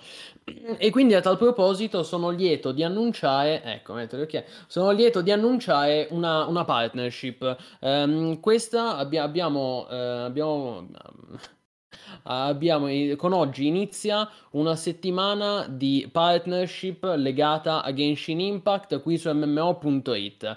Eh, questa partnership che cosa comporta? Comporta che per una settimana, a partire da oggi, quindi fino a domenica prossima, per una settimana chiunque scaricherà e giocherà al gioco da mobile utilizzando il nostro link referral andrà a supportare attivamente il portale di MMO.it. Eh, quello che è importante è eh, ovviamente bisogna utilizzare un nuovo account da mobile, quindi se siete già giocatori purtroppo non potete farlo oppure potete farlo con un nuovo account ed è necessario raggiungere l'Adventure Rank 6. L'Adventure Rank 6 corrisponde ehm, di fatto al livello 6, sono circa mezz'ora di gioco, ok? Circa di fatto il tutorial. E una volta che avete raggiunto l'Adventure Rank 6, se volete potete continuare a giocare oppure potete, eh, potete in, fermarvi lì. E in questo modo, eh, dicevo, supportate attivamente MMO.it, in particolare se riusciremo ad arrivare a 40, ehm, a 40 partecipanti, quindi a 40 persone che eh, appunto che, che, scaricheranno, giocheranno Genshin Impact da mobile tramite il nostro link e che arriveranno all'Adventure Rank 6, se riusciremo ad arrivare a 40 giocatori, ehm, eh, in cambio in cambio faremo un grosso giveaway per ringraziare tutti gli utenti che hanno partecipato. Intanto io vi metto anche il link in chat. Per ringraziare tutti gli utenti che hanno partecipato faremo un grosso giveaway su mmo.it in cui daremo in palio per tutti i partecipanti eh, grossi premi, tra cui ad esempio ehm, il codice per Dragonflight, quindi la nuova espansione di WoW che uscirà a fine mese quindi una key di Dragonflight, daremo in palio eh, un codice per l'Xbox Game Pass o il PC Game Pass, daremo in palio un codice di Guild Wars 2, insomma abbiamo in mente tutta una serie di ricompense, faremo un grande giveaway, un grande giveaway speciale a cui però, eh, ci tengo a dirlo, potranno partecipare soltanto coloro che appunto avranno partecipato a questa iniziativa di Genshin Impact. Eh, vi ho messo il link in chat, poi ovviamente mettiamo anche il bot in modo che uno se scrive punto esclamativo Genshin esca il link. Comunque eh, quello che conta è questo referral e quindi niente, grazie di cuore. Che dire ragazzi, grazie di cuore a chi vorrà supportarci e a chi scaricherà, giocherà a Genshin tramite questo link referral e in sottofondo vedo che giustamente hai messo il gameplay del buon Kravuz, ci sta. Bene, caro Plinius. e quindi Genshin tradotto in italiano. Bene. Eh sì, e infatti ne approfitto per dire che ehm, io lo streamerò. Farò uno streaming di Genshin, non so, pro- probabilmente eh, dopodomani, mercoledì sera, ehm, per provarlo e anche per appunto in vista di questa traduzione in italiano ehm, che, che, appunto arriverà a dicembre. Poi eh, noi, noi eh, noi siamo per la, come, come, sapete, noi di MMO.it siamo per la trasparenza, quindi lo streaming che farò mercoledì sera sarà uno streaming sponsorizzato, eh, però io ci tengo comunque, ci tengo a precisare questa cosa, noi non siamo qui per pubblicizzare Genshin Impact, cioè per dire ah Genshin Impact bellissimo, capolavoro, giocatelo ognuno può fare quello che vuole, voi potete, potete, pensarla come volete. Noi siamo qui semplicemente per dare visibilità al fatto che il gioco verrà tradotto in italiano col prossimo aggiornamento. E questa secondo me è una notizia che vale la pena di dare, cioè merita di dare questa notizia alla community italiana. Eh, però per il resto noi non è che siamo qui a fare pubblicità, voglio dire, ognuno può pensarla come vuole su Genshin Impact. E detto questo, niente, noi torneremo a parlarne appunto mercoledì sera quando lo streamerò. Nel frattempo, ragazzi, avete una settimana di tempo per scaricarlo, giocarci da mobile e raggiungere l'Adventure Rank 6. Quindi... Però col link che adesso arriva, che Plinius vi ha messo in chat. L'ho eh. già messo, adesso lo rimetto ovviamente. E quindi grazie mille, ragazzi. Grazie, ragazzi, a chi lo farà, chi si sobbarcherà questo 40... impegno. Se arriviamo a 40, grande giveaway con Dragonflight, con in palio WoW Dragonflight, il Game Pass e Guild Wars 2. Quindi dai, eh. Dai, eh. va bene. Ho rimesso il link. Allora, andate, iscrivetevi, giocate e via. Sì, sì, ovviamente domani pubblicheremo l'annuncio anche sul sito Sandro Raz. Questa è un'iniziativa che è appena, è appena iniziata, è attiva da, da stanotte, quindi non ho ancora fatto in tempo a pubblicare un articolo. Ovviamente domani pubblicheremo un giveaway su mmo.it con tutti i dettagli per partecipare. Eh, detto questo, eh, di fatto i dettagli ve li ho già detti. Diciamo, voi che siete presenti a questo salotto avete sentito i dettagli di questa, di questa iniziativa in anteprima. Ottimo. Perfetto, quindi dai, eh sì, come dice Alessandro, ehm, 500 milioni di dollari investiti per lo sviluppo e il supporto post lancio e nonostante questo al momento Genshin Impact è uno, ah, è uno dei videogiochi più costosi della storia, addirittura, non lo sapevo. Guarda, magari forse sarà anche uno dei più costosi della storia, ma quel che è certo è che sono rientrati abbondantemente perché... Mm, MiHoYo, che è la software house ehm, cinese che ha sviluppato Genshin, si è fatta veramente i miliardi grazie a Genshin Impact. No, no, il progetto rimane indipendente, Saltimbacco. A parte quando arriveranno i cinesi con 3 milioni di dollari. Beh, ma lì si acquisiscono, lì acquisiscono direttamente Tencent, MMO.it. se ci ascolti, siamo disponibili. Cioè, non si tratta più di fare uno streaming di Genshin. E si tratta di prendere i soldi e finire di lavorare, Plinius. Ecco cosa si tratta di fare. Magari, magari. Magari, mamma Io ci, mia. te- io ci tengo a dire una cosa, poi eh, ti prometto che parliamo, poi Sì, sì, inauguriamo vai. l'argomento cardine del salotto di stasera. Però, ehm, secondo me, spesso si commette l'errore di pensare che Genshin Impact sia un gioco di merda, laddove invece Genshin Impact, allora Genshin Impact è un gacha, ha questo problema, nel senso che a molti giustamente i gacha non piacciono ed è legittimo che non piacciono perché i gacha effettivamente presentano un sistema di di monetizzazione, un modello di business che presenta dei problemi ed è assolutamente giusto parlarne, è assolutamente giusto dirlo. Però se noi analizziamo il gioco da un punto di vista tecnico, artistico, contenutistico, ludico, a livello di gameplay, cioè raga, ma Genshin Impact è un giocone, è un giocone, cioè veramente un titolo di, di livello, di qualità altissima. E questo io non lo dico adesso perché abbiamo fatto la partnership, cioè questo io lo dico da mesi, che è un, è un prodotto di, di livello, di livello. Poi certo, è un gacha, eh, mi rend- sì, è vero, è vero. Però ehm, è comunque possibile giocare e arrivare all'endgame di Genshin Impact senza spendere un euro. Io questo lo so perché conosco diverse persone, conosco diversi amici e amiche che, oh, giocano a Genshin Impact magari da un anno e non hanno mai speso un euro. Certo che poi spendere fa- facilita la vita, sicuramente, sicuramente, però non è obbligatorio. Allora, rimetto il link intanto. Esatto, è un gioco divertente, è fatto molto bene. Ma guarda, Tecnicamente è incredibile, gira su mobile sta roba qua. Sobebis, io non devo convincere nessuno, però cioè, guardate, guardate le immagini che stiamo mostrando in sottofondo, cioè in termini di gameplay il fatto che una cosa del genere giri anche su mobile è un miracolo, artisticamente è un gioco eccezionale. Ma io questo lo dico da quando è uscito, eh. Qualcuno dice Plinius ti pagano. No, io lo, lo dico da quando è uscito. Artisticamente è un gioco ispiratissimo. Sembra Zelda. Zelda Breath of the Wild, ma fatto come una matrice orientale. Poi detto questo, ragazzi, io non voglio convincere nessuno, eh. Se non vi, non vi piace Genshin, eh vabbè, raga, nel senso vi fa schifo Genshin. Amen, amen. Amen, non Ci sarà un'altra partnership più avanti che farà il caso vostro. Non siamo mica qui per convincervi, non, non vi preoccupate. Non è il migliore MMO perché non, perché non è un MMO, Esti. Perché è un gioco che può essere giocato in single player. Sì, ma poi non lo sarebbe lo stesso. Ma quello non lo so, ecco. Non passa il mio vaglio. Ah, non passa il tuo vaglio, No. va bene. Eh, secondo me se fosse un MMO ci starebbe, però non è un MMO, cioè il punto è, non lo è, quindi è inutile discutere. Ma sì, Eh, ma se lo fosse sarebbe come dire se mia nonna avesse tre ruote sarebbe una carriola. Ah, tu dici... Non lo è, cazzo. Ma perché non c'è anno 1402 nei migliori MMO?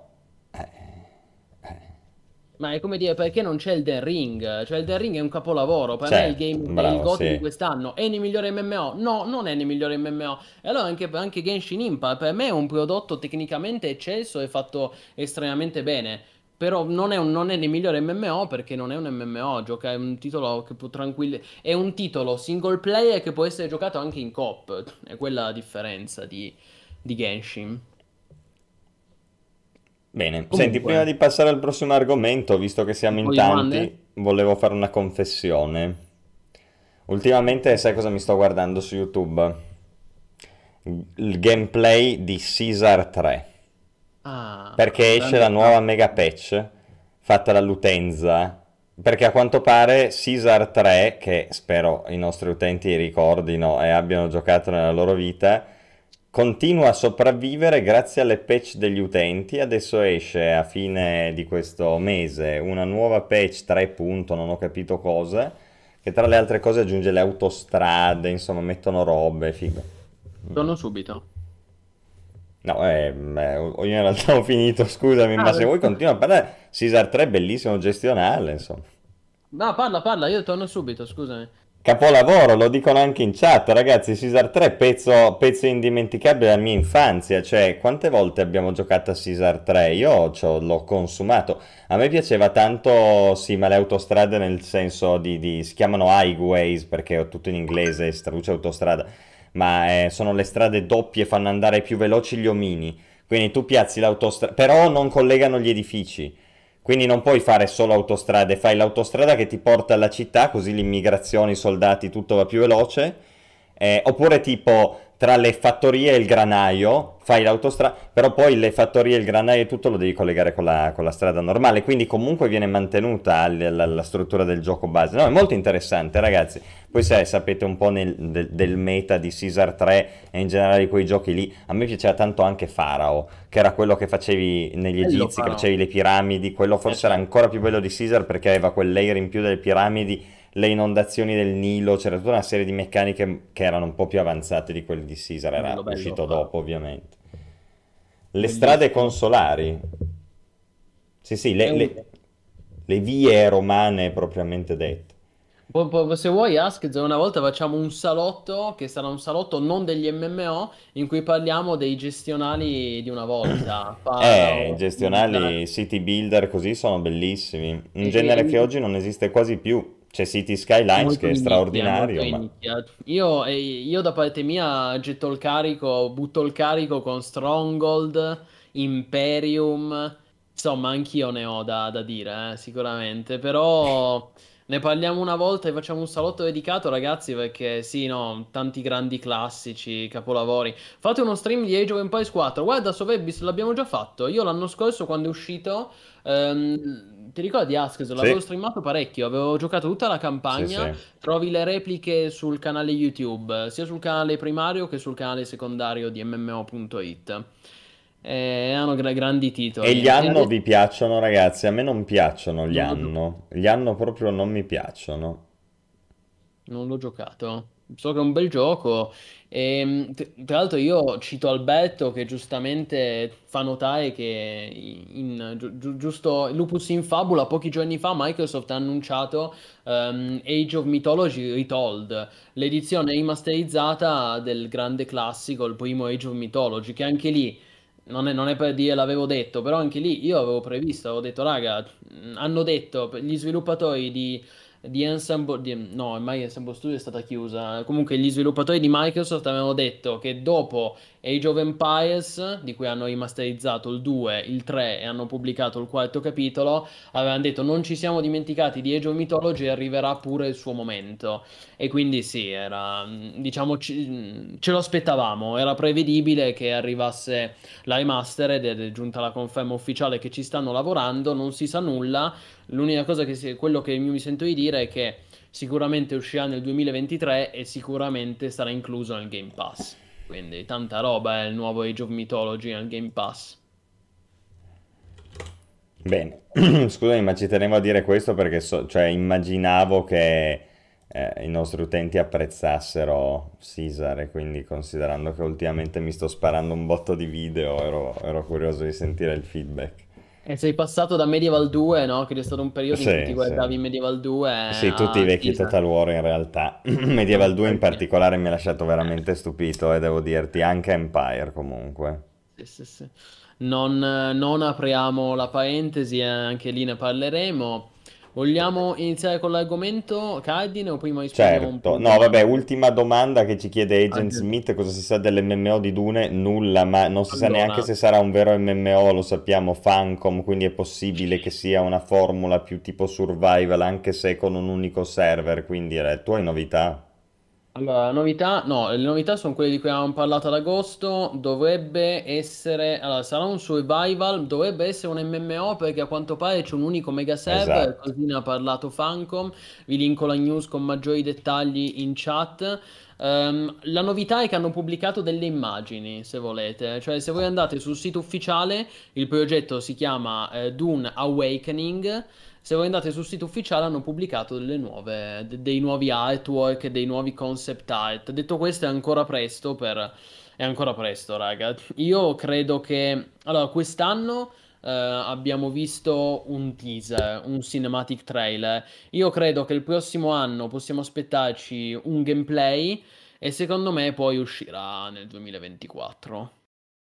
Secondo me possiamo aspettarci nel 2024, speriamo bene perché è un progetto veramente ambizioso ed è, è molto più ambizioso rispetto a Conan Exiles perché adesso eh, Funcom è stata acquisita in buona parte da Tencent, il mega colosso cinese dei videogiochi, e grazie a questa parziale acquisizione ha avuto un, come si dice, un aumento di fondi e di capitale. Quindi hanno detto, hanno proprio dichiarato che rispetto ai loro precedenti giochi, ehm, Dune Awakening potrà godere di questo, ehm, di questo capitale aumentato. Quindi possiamo aspettarci un vero progetto AAA. Speriamo che sia anche un, un MMO, effettivamente, su un unico mega server, survival open world. E tra l'altro, se non sbaglio, anche questo utilizzerà la Real Engine, che ormai è il motore che va per la, per la maggiore per tutti i nuovi progetti next gen. Quindi sì, che dire, mi aspetto tanta roba, soprattutto in termini visivi, perché se c'è una cosa in cui Funcom è sempre stata maestra è nel comparto grafico. Cioè, fin da Age of Conan per l'epoca era clamoroso. Conan Exiles anche per quando è uscito aveva graficone. Dune Awakening mi aspetto veramente una, una riproposizione del deserto di Dune veramente immersiva e coinvolgente, visivamente affascinante. Senti, rapidissimo su indiscrezioni sul ritorno di Ubisoft su Steam che ci chiede Alberto? Nessuna. Nessuno. Boh. Quindi è una risposta molto, è una risposta molto veloce. Sarebbe molto bello se tornasse, nel senso, ehm, non so se me lo chiede perché effettivamente sono uscite delle notizie oppure se è così. Io quello che mi sento di dire è che, ah, leggo sì, sono uscite delle indiscrezioni, vedo che Everai ha pubblicato una notizia. Allora, io l'unica cosa che posso dire è che non mi stupirei se succedesse perché stiamo, stiamo assistendo a un periodo in cui Steam ormai ha praticamente il monopolio, anche se c'è, certo, c'è Epic Game Store che cerca di fargli concorrenza, va bene, però di fatto Steam ha, ha- ha talmente tanto il monopolio dell'industria del mercato PC gaming che persino Activision Blizzard è tornata su Steam. Avete visto l'ultimo Call of Duty Modern Warfare 2 è il primo Call of Duty che torna su Steam da tipo 10 anni quasi. Quindi se persino Activision Blizzard torna su Steam, potrebbe farlo anche Ubisoft. Speriamo, sarebbe una bella notizia. Ubisoft, se, se ci senti, hai rotto le palle con sto launcher de merda. L'Ubisoft Connect, ma chi se lo incula? Scusate il termine, ma chi se lo caga l'Ubisoft Connect? Eh, Quattro gatti, è terribile. Tornate su Steam e basta. Quindi speriamo che sentano le nostre grida di dolore. E Sarebbe allora, caro Plinius, abbiamo una mezz'oretta per occuparci del tema caldo. Per cui Prego, ti pongo allora. io la domanda, perché so che tu hai un discorso organico e poi io ho tante cose da dire, lo sai. Come Ok. mai gli MMO non ci divertono più come una volta?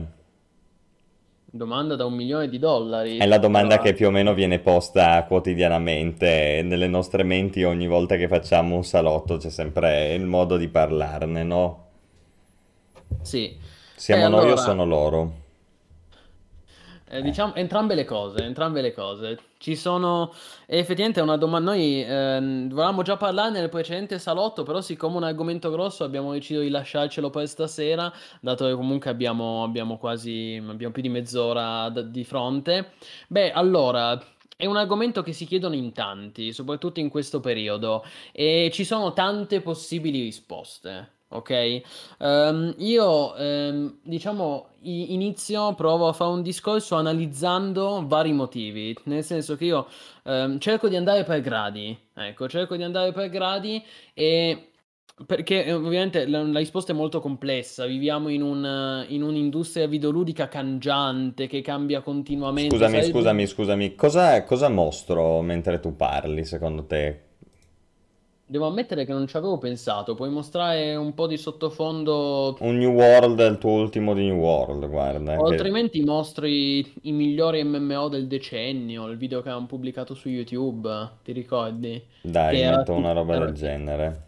cerca decennio su, su YouTube, cerca il migliore MMO del decennio, dovresti trovare il nostro video. Se non lo trovi è un cattivo segno, ecco. Ehm, allora, dicevo, premessa, premessa. seco- allora, chi dà una sola risposta, secondo me sbaglia. Cioè, chi dice, eh, perché gli MMO fanno cagare? Ecco, già sbagliato, perché non può essere, è un problema complesso, è un argomento molto stratificato, non si può dare una risposta banale, altrimenti è populismo, no? È come quei politici populisti che promettono delle soluzioni semplici a problemi complessi, laddove invece la verità è sempre più sfaccettata di quanto sembra, no? Beh, allora io parto, dicevo, come dicevo, voglio, voglio analizzare questo, questo tema, questa tematica da diversi punti di vista. Perché secondo me ci sono diverse motivazioni, diverse ragioni per cui gli MMO oggi non ci divertono più come una volta. La prima motivazione, mh, n- non lo nascondo, il- secondo me il, primo è un motivo di tipo ludico. Perché effettivamente gli MMO sono cambiati tanto e ehm, quante volte anche qui nel salotto abbiamo, par- abbiamo discusso di quanto gli MMO di oggi siano diversi dagli MMO di una volta, proprio in termini di gameplay. Il che in parte ovviamente è una cosa positiva perché sono giochi molto più moderni, con molta più quality of life, con magari un combat system eh, molto più action. Ehm, però c'è un rovescio della medaglia, no? Ehm, un rovescio della medaglia che tutti, coloro, tutti gli appassionati di MMO conoscono molto bene. Quindi il fatto che oggi purtroppo escono molti giochi diciamo, molti giochi sono di qualità inferiore, come diciamo spesso, escono tanti giochi di qualità mediocre, purtroppo.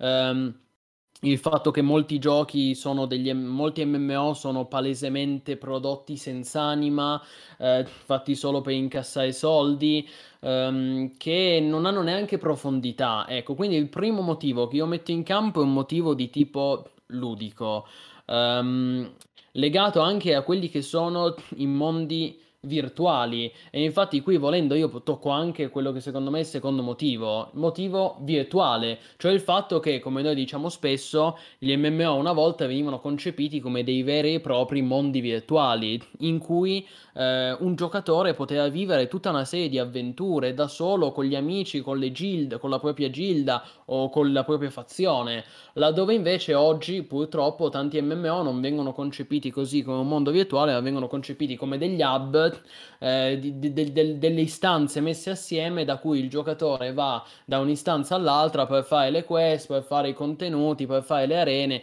tutto molto standardizzato, tutto molto banalizzato. E lo stesso WoW, money, lo stesso WoW da questo punto di vista è un esempio perfetto. Ecco, ringraziamo pure. Ringraziamo Ilu- Ilunga Onni che si è iscritto il quarto mese. Mitici, continuate così, ci dice. Grazie mille, mitico tu, vero massivo postumano. Grazie mille. Confermo, tu sei un mi- no, tu sei un mitico, gra- vero massivo postumano, grazie mille di cuore, lunga onni. Dicevo, ehm, quindi sì, sicuramente c'è una motiva- c'è una, alla base c'è una ragione ludica e virtuale, legata ai mondi virtuali a come vengono concepiti oggi i giochi, anche tutta la questione, banalmente, faccio un esempio stupido, i daily login, cioè il fatto che oggi i prodotti vengono pensati a tavolino per spingere il giocatore a loggare ogni giorno, quindi a mantenerlo engaged sul gioco, laddove invece una volta gli MMO venivano pensati per divertire proprio il giocatore. E quindi ehm, oggi vengono visti più come prodotti pensati a tavolino tavolino, cioè vengono visti giustamente, perché oggi spesso gli MMO sono prodotti pensati a tavolino per tenere engaged, impegnato il giocatore rispetto alla mentalità di una volta. Um, quindi queste sono cose che vanno considerate. Continuo con le motivazioni, Askez, oppure inizi a parlare anche tu? Perché... No, vai, con, vai ancora un attimo, cioè, perché poi ho tante cose da dire. Eh, immagino, immagino.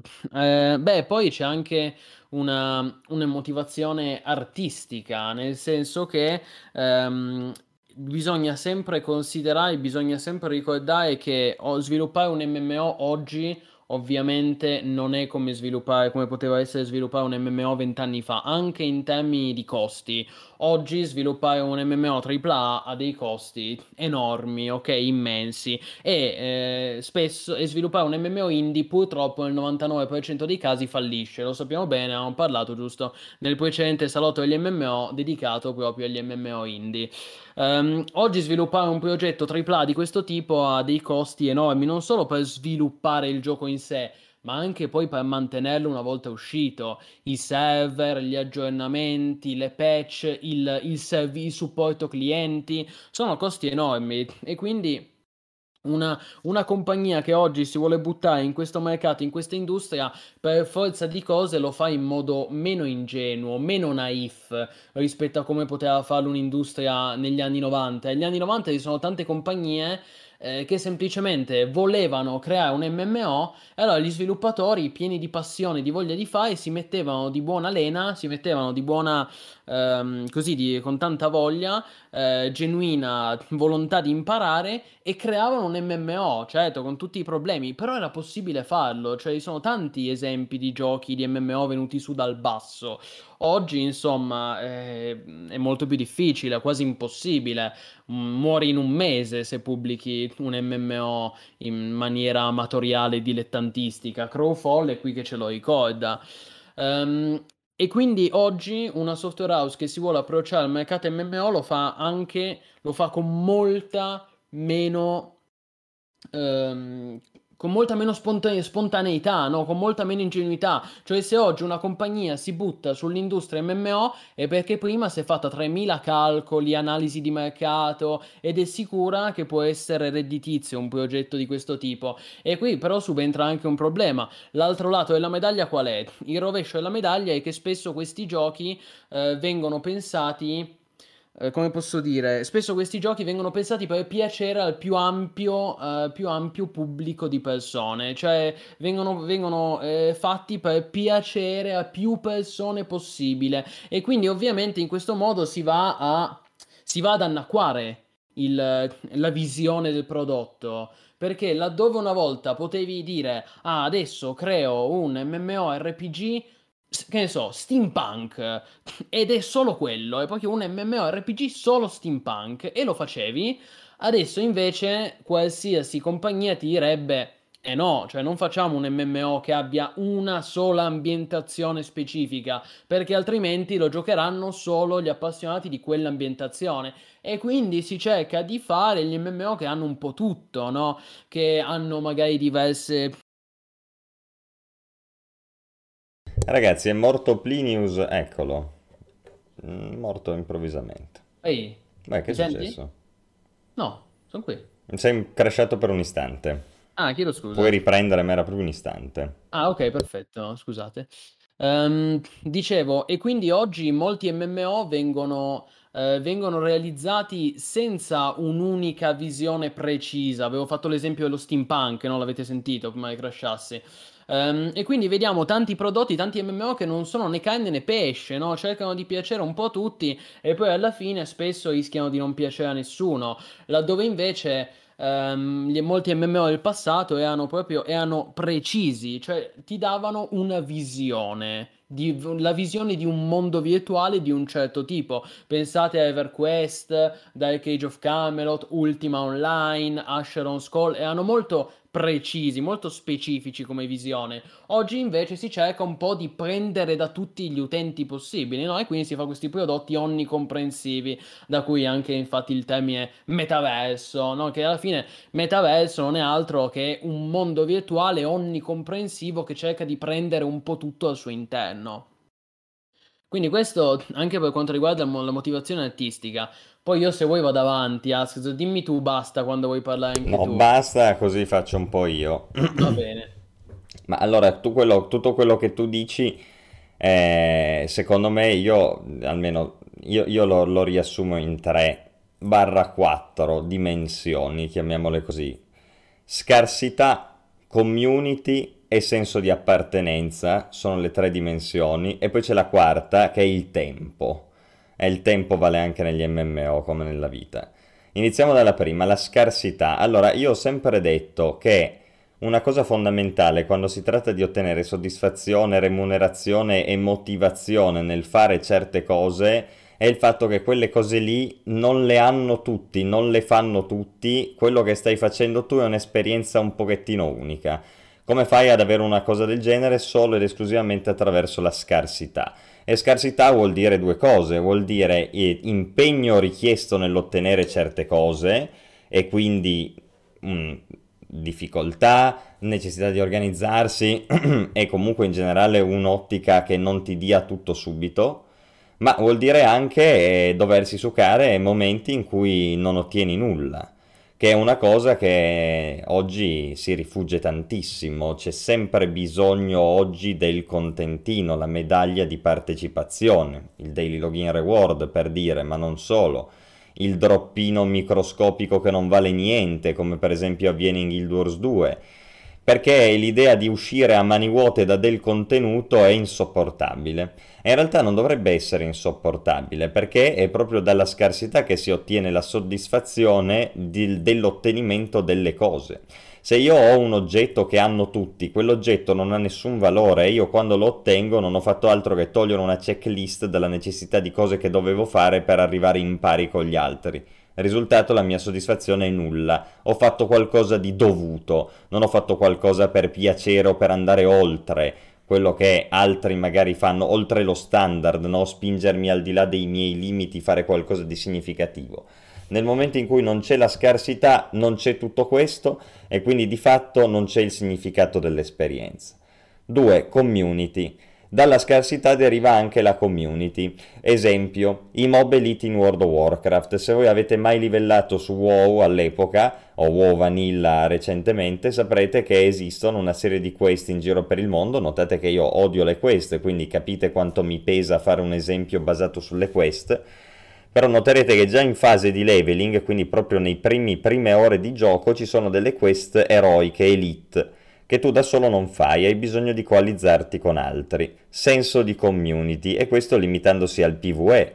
Se poi, come dico sempre io, la scarsità deriva anche dal fatto che tu per fare le cose hai bisogno della community, meglio ancora, unisci due, le due dimensioni.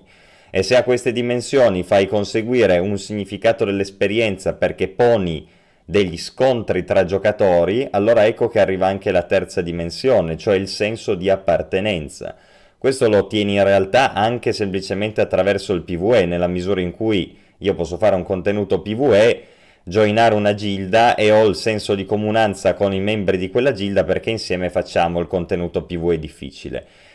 Ma è cento volte di più quando c'è comp- la componente PvP, per cui tu sei, tra virgolette, costretto, o almeno fortemente incentivato ad avere una community per senso di appartenenza perché tu sei in una fazione, in una gilda, in una entità sociale che compete con altre e quindi questa cosa qua ti crea scarsità e anche necessità di community, quindi unisci le tre dimensioni. La, la, diciamo, il senso di appartenenza è sia qualcosa che influisce, questo me l'hai fatto venire in mente tu adesso, quello che dicevo io, cioè il gameplay puro, e diciamo le estrinsecazioni del giocatore all'interno del mondo, ma anche il mondo stesso. Cioè quando tu hai l'unione di queste dimensioni di scarsità, community e senso di appartenenza, cominci ad avere, a dare un significato anche al mondo in cui tu vivi le avventure. Perché se tu hai da andare in un certo posto perché per scarsità devi ottenere certe cose, allora andrai lì e andrai lì a competere con altri e quindi quel posto lì avrà un significato infinito, non sarà solo l'ennesimo luogo dove farmi Mote of Fire, no? come dico sempre io, ma sarà un luogo dove tu vivi le tue avventure insieme ad altri e magari anche contro altri. Risultato ti fai 10 minuti di un'esperienza del genere a farmare le Moto Files te lo ricordi per tutta la vita. Cosa che se invece fossi stato lì brain dead a cliccare le spell per uccidere il mob che alla lunga ti avrebbe droppato la Moto Fire non avresti mai avuto. Quindi sia il mondo che il gameplay, non il senso di appartenenza. E infine c'è il quarto punto, il tempo. Il tempo di cui parlava anche Alessandro in chat, che ho leggiucchiato mentre tu parlavi. Allora, il tempo è una cosa che si è completamente persa, nel senso che oggi noi siamo abituati ad avere l'instant gratification, tutte le cose subito o almeno qualcosa subito e in generale diciamo che si, si, ci si spazientisce molto a dover provare più volte a fare qualcosa, ci, diventa quasi un motivo di vanto un po' elitista, stupido, come è il caso di tutto l'ardon collettivo che si ha nei confronti dei Dark Souls e degli Elden Ring, ma non è soltanto quello il discorso. Non è soltanto che un gioco è bello e elitista perché devi traiare miliardi di volte un boss prima che vada giù, no, il discorso del tempo e che di nuovo è legato all'idea di scarsità, cioè le cose hanno valore soltanto se tu ci hai messo del tempo per ottenerle e ti sei impegnato a fondo per ottenerle, magari anche lungo più giorni, più settimane, o Dio ce ne scampi più mesi, come si faceva una volta. Io ricordo distintamente che negli anni 2000, quando c'era WoW che spaccava, e, e, lo standard era quello, comunque per droppare l'oggetto che ti serviva tu potevi anche starci dei mesi tra try, farm del boss e poi finalmente forse un giorno ti usciva l'oggetto che volevi e magari dovevi anche competere con altri nella tua gilda, quindi nella tua community per senso di appartenenza e instaurarci dei legami affinché ti lasciassero l'oggetto se non se lo pigliavano loro. Quindi c'era tutto, no? È il tempo importantissimo perché non puoi avere tutto subito, se hai tutto subito nulla ha significato, ci vuole del tempo per ottenere le cose.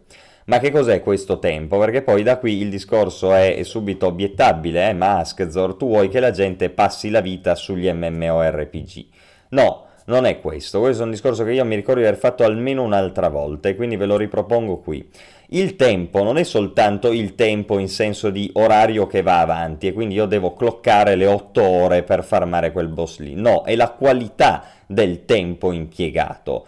Cioè, è mille volte meglio un gioco come Tarkov in cui tu devi fare tutto un lavoro di tempo al di fuori anche del gioco, diciamo, per documentarti, per sapere dove droppare, per farti il piano di dove andare, per... e poi ottenere magari il reward, oppure no, perché stai rischiando tutto piuttosto che passare lo stesso quantitativo di ore a farmare una roba con il cervello spento. Quella è la qualità del tempo e tra l'altro la qualità del tempo per come la intendo io non vuol dire passarci più tempo, spesso è proprio l'opposto. Cioè, quando il tempo viene declinato bene, ci si spende meno tempo complessivo per fare una cosa per farmare gli oggetti su Guild Wars 2 di altissimo ultra livello, lo Skyscale le cose, va un botto di tempo, un botto di tempo noioso, una serie di checklist che vanno fatte l'una dopo l'altra, magari anche fatto bene, ok, lì, rispetto al gioco, però che tempo è?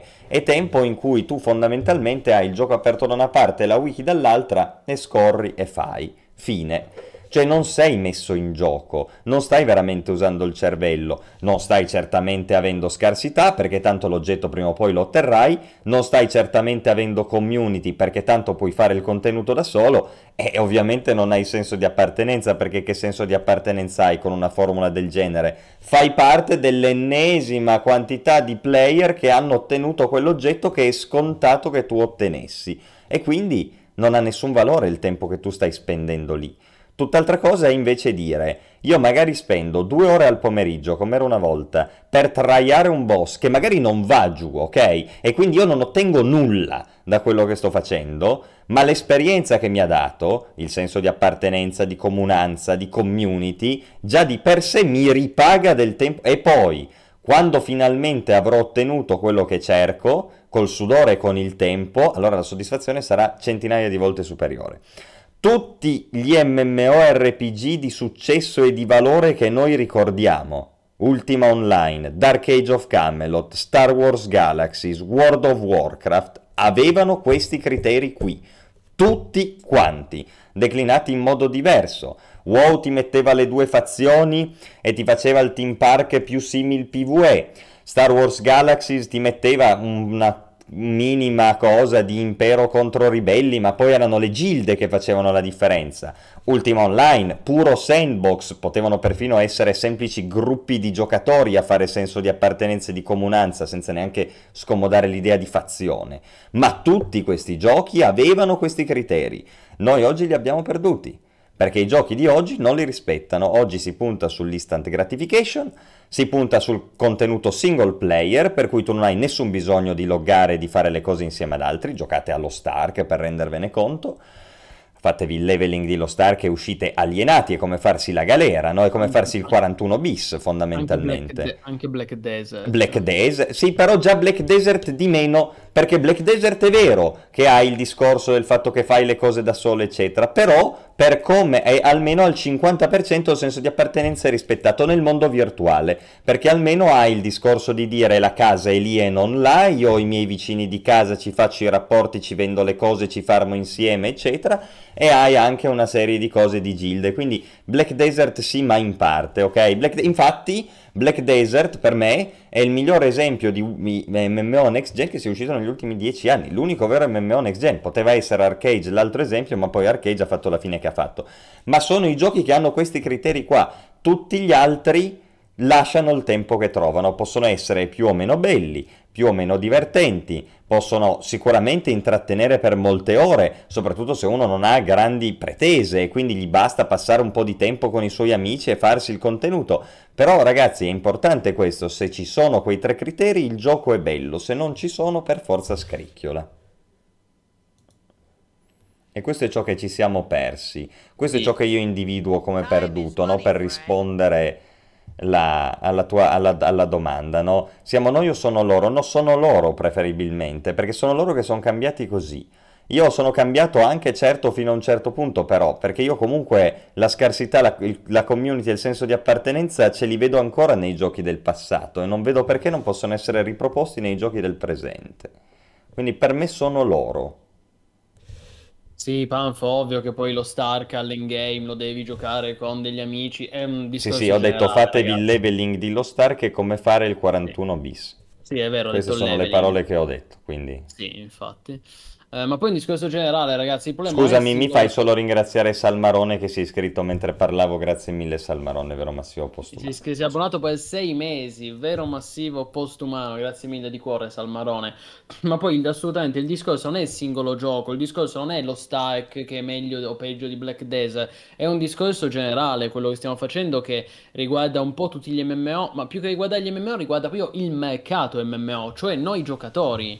Um, poi, come hai detto giustamente tu, Askzo, il fatto che oggi va, piaccia sempre di più, volenti o nolenti, oggi il, il, pubblico vuole sempre di più avere la possibilità di giocare da solo, di poter fruire di un prodotto anche se da solo, anche se non ha degli amici, e quindi i giochi vengono pensati anche sulla base di quello. Pensa anche come è cambiato l'endgame rispetto agli MMO di una volta. Se io penso all'endgame di Dark Age of Camelot, ad esempio, e quello che invece è l'endgame dei giochi di oggi, è evidente che i giochi, gli MMO, si sono modificati per venire incontro ai gusti del grande pubblico, ma così facendo hanno lasciato da parte qualcosa, si è, qual- si è, perso qualcosa lungo il tragitto, ecco. E poi io volevo come, ehm, come altro motivo, un'altra eh, motivazione... Ah. Solo una cosa ancora, ecco. perdonami, eh, perché l'hai detto bene. Tu prima hai detto una cosa che è così, piccolo aneddoto tu dicevi una volta c'era comunque l'idea di voler fare qualcosa innanzitutto per divertire, no? E poi c'era il discorso, cioè c'era sicuramente un discorso fondamentale di dover almeno rientrare delle spese, però in generale appunto c'era l'idea di divertire, ok? Secondo me questa è una cosa un po' ineffabile, nel senso come fai a definirla? Però è così, è vero, è incredibile. E io per eh, darti una mano a sostegno di questa indimostrabile tesi, vi eh, invito a rivedere le cutscene dei primi Command and Conquer, che mi rendo conto non sono degli MMORPG, però sono proprio dei giochi anni 90 che incarnano lo spirito degli anni 90, e lì vi rendete conto di come mai all'inizio delle cutscene c'è scritto Westwood Studios Proudly Presents, eh, perché no. con tutto il cringe, con tutta la bassa qualità, le banalità, le ro- quelli erano prodotti di passione, ma è una roba che cioè si vede immediatamente, non, è una cosa che proprio non riesci e quindi io rendendomi conto dell'indimostrabilità, ma della verità di quello che dici, vi dico come prova andatevi a rivedere le cutscene dei primi Command Conquer e vi rendete conto come si lavorava negli anni 90. Le mitiche cutscene in full motion video. Cosa voleva dire proudly present, no? Proudly ma present. Poi, ma poi permettimi, per l'epoca non erano per niente cringe, erano delle cutscene della Madonna per l'epoca. Ma no, erano cringe anche per l'epoca, ma erano volutamente un po' sagaci, cioè... Però a me piacevano, sinceramente. Per l'epoca era tantissima roba. Poi sì, hanno un po' sopra le righe, mettiamola così. Comunque, sì, sì, assolutamente. Mm, no, poi io volevo, volevo ehm, introdurre eh, come motivazione un altro- un'altra ragione, e cioè quella legata, vedo che in chat qualcuno l'ha già introdotta, bravi ragazzi, quella legata al meta, cioè il fatto che ormai oggigiorno abbiamo internet e ci sono le guide su qualsiasi cosa che ti spiegano come arrivare dal livello 1 al livello 100 facendo questo, quello, quell'altro, hai tutto spiegato tra YouTube, Reddit, eh, i social. E questo, allora, questo da una parte è una cosa positiva, sì, perché rispetto a una volta sicuramente oggi c'è molta più informazione oggi viviamo nell'epoca, nell'era dell'informazione, quindi è molto più diffusa, però io sinceramente rimpiango i, i, vecchi tempi perché c'era molto più mistero, c'era molta più magia e gli MMO si basano sul mistero, sulla magia, sul fatto che tu stai esplorando, stai scoprendo un mondo virtuale insieme ad altri giocatori, insieme alla community se ti stai, avven- stai, vivendo delle avventure, no? E per questo senso di avventura, di, di scoperta, è fondamentale avere un, un, mondo che si scopra pia- poco a poco. Se invece vai su YouTube, vai su Reddit e hai già la guida che ti dice tutto, tu segui il meta. allora, io questo discorso vorrei... Te lo vorrei provare a contestare un po', perché mm. capisco che un fondo di verità ce l'ha però realisticamente non puoi tornare indietro. Ma io devo dirti questo: so, quando, per me è male. Quando si giocava seconda metà degli, della decade 2000-2010 agli MMO, c'erano già delle, delle cose embrionali di quel tipo lì, cioè il 90% della gente che aveva livellato su WoW aveva aperto Totbot, all'epoca c'era poi MMO Champion, cioè c'erano già quelle cose, però la magia del gioco era mantenuta. Perché? Ma perché il discorso che fai tu vale se i giochi sono fatti come sono fatti oggi. E allora ti dico sì, certo, lì te lo devi giocare a wiki chiusa perché tanto il gioco è talmente deficiente ed è talmente prevedibile che tu almeno la sorpresa della prima volta ce la devi avere, perché se no ti sei già, già rovinato tutto. Ma non devono essere fatti così i giochi, cioè mo- quello lì è un discorso a valle, a monte c'è un altro problema cioè che il contenuto che ti viene offerto è prevedibile, cioè è quello, ok? Punto.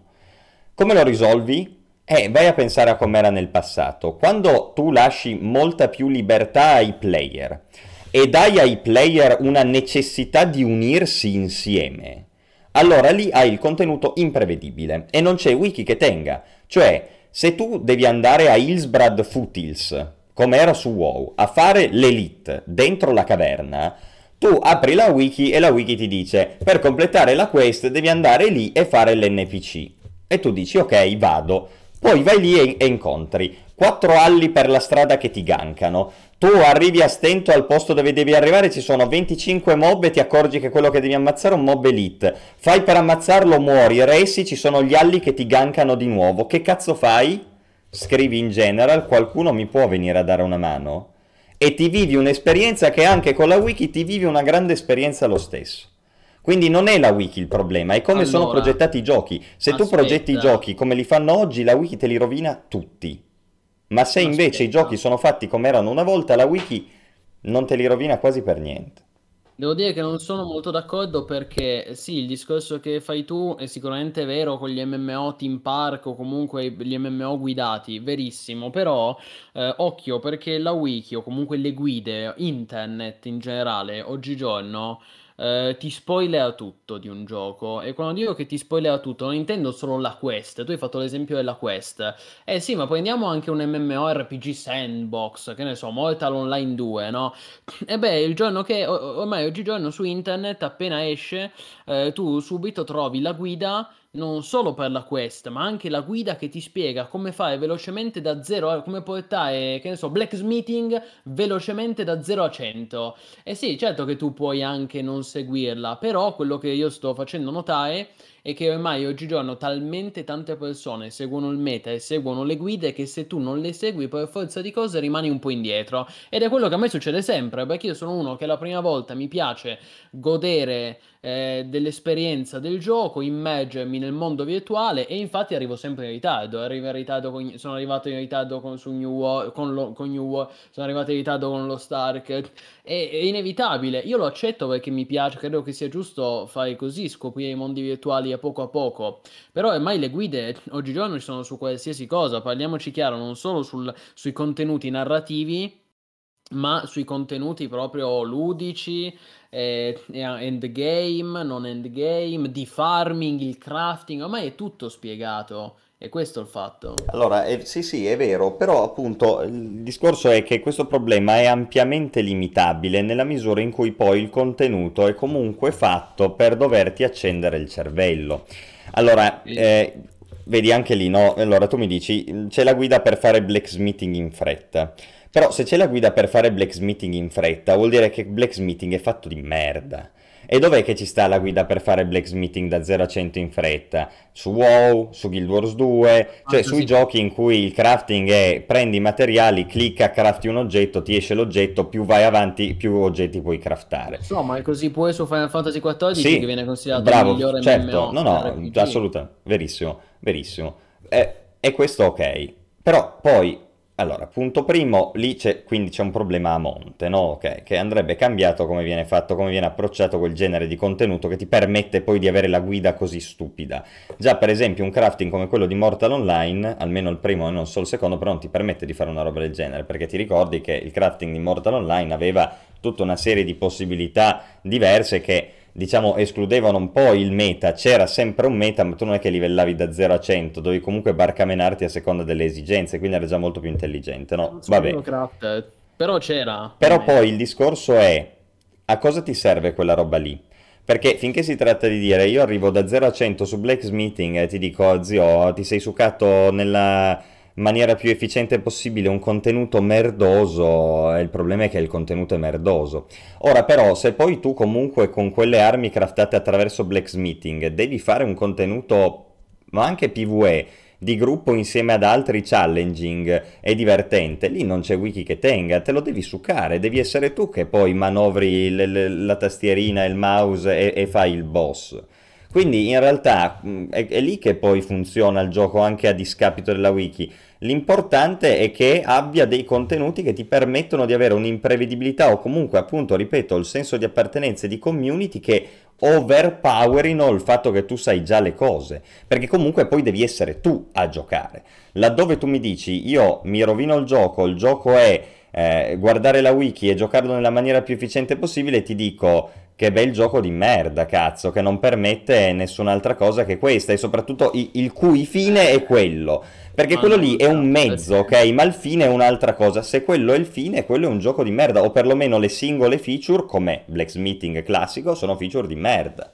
E il problema sta a monte.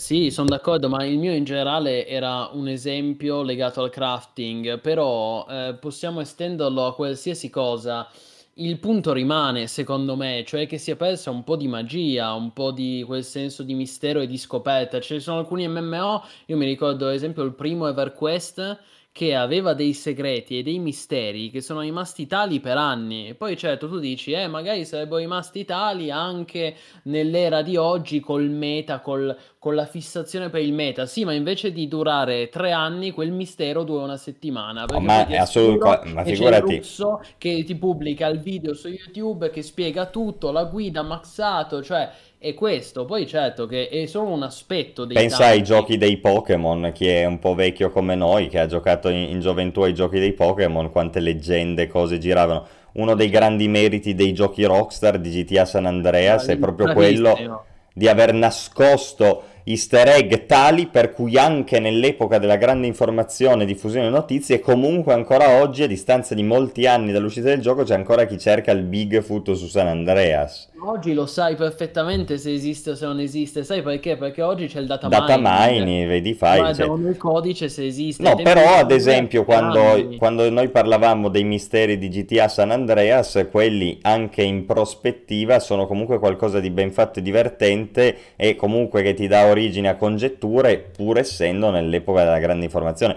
Quindi sì, puoi ancora fare una roba del genere. Eh no, però eh, ma in realtà San Andreas dimostra quello che sto dicendo io, capisci? Nel senso che nel 2006 per anni è rimasto questo mistero, esiste o non esiste il, il Bigfoot, l'uomo con la motosega. Oggi col data mine in una settimana si scopre che non esiste. No, no, giusto. Poi io ti faccio l'esempio di un GTA 5, per esempio, in cui in prospettiva quello che si può congetturare può poi a seguito degli aggiornamenti rivelarsi vero oppure no, quindi una declinazione che continua questo mistero in chiave moderna, diciamo poi così. GTA 5 c'è l'online che si aggiorna continuamente, per cui hanno trovato questo escamotage, esatto. per cui esatto. aggiornando continuamente il gioco le tue congetture rimangono valide possono aggiungere dei misteri. Sì, diciamo che sono reinventati. Giustamente esatto. Rockstar ha cercato di reinventarsi esatto. con GTA Online e lo farà anche col prossimo GTA 6, ovviamente. Un'altra cosa sul senso di meraviglia, io ti posso dire che comunque, pur con la wiki, pur nel modo che sai che io approccio i videogiochi, quindi meta totale quando io e i miei amici prendemmo la nave e andammo sull'isola dei pirati a farmare i pirati su Black Desert, ci fu comunque un enorme senso di meraviglia, perché lo sapevi benissimo cosa stavi andando a fare e perché, perché l'avevi letto sulla wiki. Però poi Ma vivertelo certo. in prima persona con quelle insidie, quelle particolarità e tutto quanto, è come Sea of Thieves anche, no? Tu giochi a Sea of Thieves, però caspita, tu magari sai esattamente dove andare a pigliare una roba, magari hai letto la wiki che ti dice esattamente come fare gli achievement della quest, come abbiamo fatto quando abbiamo fatto le Legendary Tales insieme a Dimitri, no? Però comunque il senso di meraviglia c'è perché poi quando sei nel dungeon te lo devi far tu il dungeon, no? Il devi saltarli tu gli ostacoli il senso di meraviglia c'è, ma è molto meno forte e dura molto meno, soprattutto dura un decimo. Dura anche molto Elden, meno. Anche Elden Ring è stato un sì. bel momento di scoperta sì. quando è uscito, anche, anche, se non è un MMO, va bene, però è stato, è stato era magico perché era qualcosa di nuovo, sconosciuto, però anche lì il senso di scoperta è durato un mese laddove una volta sarebbe durato due anni. Ecco, ed è anche il motivo per cui oggi sì. è uno dei tanti motivi, perché moti- i motivi sono tanti, ma è anche uno dei motivi per cui oggi si, giumpa, si giampa continuamente da un gioco all'altro, da un MMO all'altro, oltre al fatto che tanti MMO mancano di profondità e mancano di vera longevità per restare interessanti sul lungo periodo, ma è anche una motivazione legata al fatto che se dopo un mese sai tutto e non è male che molli quell'MMO e passi a un altro, e c'è questa continua, questa bulimia, no? Per cui bisogna continuamente inseguire qualcosa di nuovo che esca e paradossalmente escono molti meno MMO oggi di, di 5 o 10 anni fa. Poi io... Eh, io in realtà ho anche altre due motivazioni, diciamo, arrivando andando un po' verso la conclusione del discorso, comunque è un discorso molto ampio, molto interessante su cui si esprimono anche i nostri utenti. Beh, c'è anche un motivo, eh, una motivazione commerciale, per come la vedo io, cioè legata al modello di business e legata a come i giocatori oggigiorno approcciano i modelli di business. Beh, lo sappiamo, ad esempio, si potrebbero fare tanti esempi, ma eh, banalmente oggi il canone mensile non tira più e, e questo ha creato e il fatto che oggigiorno ci siano così tanti MMO ha creato una frammentazione che fa male all'offerta. Io un giorno ci farò una, una lezione di Plinius, tra virgolette, potremmo dire, cioè ho tutto un discorso proprio psicologico che analizza il lato psicologico che voglio approfondire legato a questo discorso, cioè il fatto che se una volta eh, c'erano tre MMO, tu giocavi, tu giocavi uno di quelli e soprattutto eh, quando è uscito WoW, tutti giocavano a WoW o che ne so, Guild Wars 1, Final Fantasy.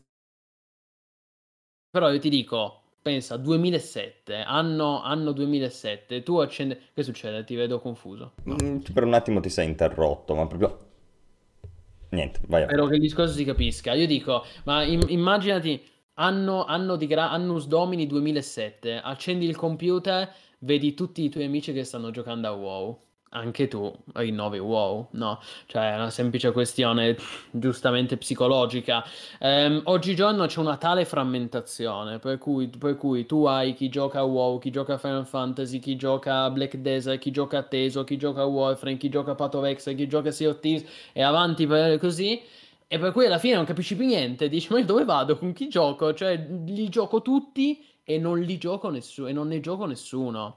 E questo è il grande fatto. E quindi c'è una questione eh, sociologica, cioè legata a quello che fanno gli altri, a quello che fa il pubblico, che poi ha un'influenza su ognuno di noi, ed è anche commerciale, perché come dicevo prima, eh, tu il canon lo, pag- lo, pag- lo, pagavi volentieri se tutti i tuoi amici giocavano a WoW, oggi il canon è superato per 3000 motivi che conosciamo molto bene, e quindi anche lì si cercano nuove formule di business, gli sviluppatori tentano il free to play, che oggi abbiamo scoperto che è la formula più remunerativa, però per essere la formula più remunerativa gli sviluppatori devono aggiungerci le microtransazioni, il battle pass, eh, alcuni, div- alcuni, alcuni, MMO diventano pay to win, altri per fortuna no, eh, è molto complesso e c'è tutta una motivazione commerciale legata a questo, i buy to play, okay, che bisogna aspettare che vadano in sconto.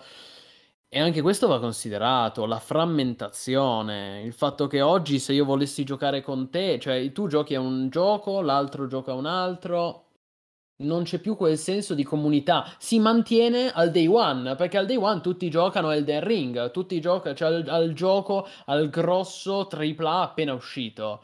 Quindi anche quando esce, anche New World un anno fa ricordiamo quanto ha venduto, aveva, aveva vendu- venduto milioni di copie, ha venduto come il pane in New World un anno fa, perché tutti vogliono giustamente partecipare a quel momento che è il più emozionante, come dicevamo prima, di un MMORPG in cui c'è ancora quel senso di magia, quel senso di scoperta e di mistero.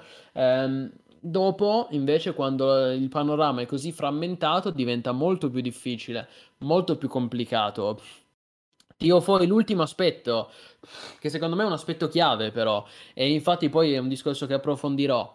Il discorso psicologico. Io finora ho detto sociologico, c'è una motivazione perché gli MMO non ci divertono più come una volta. C'è una motivazione sociologica, c'è una motivazione commerciale, c'è una motivazione proprio eh, psicologica intrinseca a noi, a come giochiamo. E, e questo mh, da una parte potrebbe essere legato semplicemente al fatto che siamo invecchiati, no? Quindi la, la risolviamo così in modo molto semplice. Raga, siamo invecchiati, però anche in modo più sottile, eh. io vi faccio una domanda anche per i nostri utenti. Tra l'altro, vedo che stasera siamo in tanti, questo mi fa particolarmente piacere. Allora, io faccio una domanda per i nostri, per i nostri utenti, per, per, tutti, per te, Askz. Allora, vi dico, um, io vi chiedo. Pensate a un MMO che avete amato, cioè il, vo- il vostro MMO preferito o uno dei vostri MMO preferiti. E vi chiedo, quell'MMO che tu hai amato, quanto ci hai giocato? E immagino che ci hai giocato per mesi o per anni, no? Poi invece, eh, tu che ti lamenti, ah ma i nuovi MMO di oggi non mi tengono impegnato, non mi coinvolgono. Ecco, ti chiedo, quest- al nuovo MMO invece appena uscito, quanto ci hai giocato prima di mollarlo, prima di stufarti, prima di disinstallarlo? Perché questa sembra una sciocchezza, ma in realtà fa una grossa differenza, perché e molti, io immagino ovviamente che molti risponderanno: Eh, a quell'MMO appena uscito ci ho giocato, non so, due ore poi l'ho disinstallato, dieci ore, una settimana e poi mi sono stufato. E questo fa un'enorme differenza perché eh, a volte quanto investi, cioè qua- allora, quanto tu investi un sacco di tempo in qualcosa, formi una connessione con quella cosa, per cui ti affezioni a quel prodotto. E questo, eh, volete una dimostrazione di questo esempio? Pensate al vostro primo MMO. Spesso il primo MMO giocato è una schifezza, è una ciofeca. Però, la, però mm, le persone ci rimangono affezionate. Pensiamo a Metin 2. Quante persone hanno giocato a Metin 2, hanno avuto Metin 2 con i primi MMO? Che se noi analizziamo tecnicamente è un giocaccio. Eppure un sacco di persone lo ricordano con piacere perché al primo MMO ci hanno passato un sacco di tempo, magari mentre andavano a scuola, mentre andavano a scuola, cioè mentre erano giovani, andavano a scuola, quindi poi tornavano a casa, giocavano tutto il giorno a Metin 2 e mh, passando mesi, se no addirittura anni su un MMO, tu per forza di cose alla fine ti affezioni e quindi, svilu- e quindi ti abitui al fatto che quello è un grande prodotto. Laddove invece magari, poi eh, con, que- mia, con, questo non, non, vuole essere una giustificazione per i giochi di oggi, perché è vero che oggi escono un sacco di giochi mediocri, escono un sacco di MMO di merda, verissimo. Però magari magari anche oggi, oggigiorno nel 2022 esce un bel MMO, però magari tu lo giochi 10 ore. E poi magari ti stufi, dici, eh, però non lo so, mi aspettavo di più. Ecco, ma se tu ci giochi 10 ore, già so, per forza di cose non ti affezioni, non, manca, ti manca il tempo per legarti a quel mondo virtuale, perché, e poi concludo, in quattro ore non puoi formare un legame emotivo con un MMO paragonabile a quell'MMO su cui hai speso quattro anni, magari. Cioè è impossibile. Tu, perché? Perché tu puoi andare oltre la tua. Eh, tu puoi andare oltre la tua sensibilità personale quanto vuoi. Però però l'angolazione, come, come, dicevi tu stesso, Askz, questo l'hai detto in un precedente salotto, l'angolazione da cui guardi una cosa dipende inas- inestricabilmente da quelle che sono le tue esperienze del passato. E questa cosa conta anche a livello psicologico, sulla mente e sul fatto che eravamo più giovani, avevamo uno stile di vita che permetteva anche molto più facilmente di giocare, non avevamo eh, pensieri, perché quando sei giovane eh, non è che devi pensare a pagare le bollette, a lavorare. A no, ma non è quello, è il senso di meraviglia dato dall'esperienza. Cioè, alla tua domanda si risponde sì, ma io non posso passare dei mesi a affezionarmi a un gioco se non mi prende fin da subito. Certo, eh, ma una volta ti prendeva fin da eh subito. Eh certo, ma perché ti prendeva fin da subito? Perché, perché, una volta ti prendeva fin da subito metti in due? Perché tu non hai pietre di paragone, perché tu vedevi sta roba online con altri e già il fatto solo di giocare online con altri era devastante quindi ti prendeva a manetta e allora lì sì che ci passavi dei mesi già solo per piccolo eh, per questa piccola feature no? oggi che ne abbiamo visti di tutti i colori lo standard è infinitamente aumentato sono banalità queste e quindi cosa succede che guardi il, la, la, il, il pelo nel, nell'occhio anziché la trave del, del Metin 2 di vent'anni fa. Però è normale perché tu sei abituato ad altro. Quello che una volta non davi per scontato e magari era determinante, oggi è una delle tante feature che come quel gioco lì ce l'hanno altri mille e quindi eh, dopo una settimana tu hai esaurito quel poco di nuovo se c'è nei titoli nuovi e hai finito. E secondo me quello comunque di nuovo dipende dal tipo di giochi, dipende dal tipo di giochi che non si sono reinventati, per cui noi che abbiamo 20 anni di esperienza sul groppone non ci basta più quella roba lì per prenderci e quindi poi si fa il tuo discorso. Dopo si fa il tuo discorso. Però non è colpa nostra che siamo invecchiati. Io no, questa roba qua è, nostra, è vera fino cioè il fatto che noi siamo invecchiati, il, il, fatto che noi siamo invecchiati dip- è, cioè, è conseguenza del fatto che abbiamo maturato più esperienza, ma non del fatto che la vita è diversa o roba del genere, è solo che appunto non c'è più quel senso di meraviglia perché non c'è quella novità che ti fa dire "Ah, wow, ah, allora mi basta quello per affezionarmi e starci un mese. E poi subentra quello che dici tu anche giustamente. Sì, però conta tanto perché oggi, mentre noi parliamo, e noi ormai siamo trentenni, va bene, ma ci sono tanti ragazzi giovani che invece stanno scoprendo il loro primo MMO per la prima volta e magari come primo MMO stanno giocando un gioco di merda, ma per loro è incredibile, no? È una roba mai vista.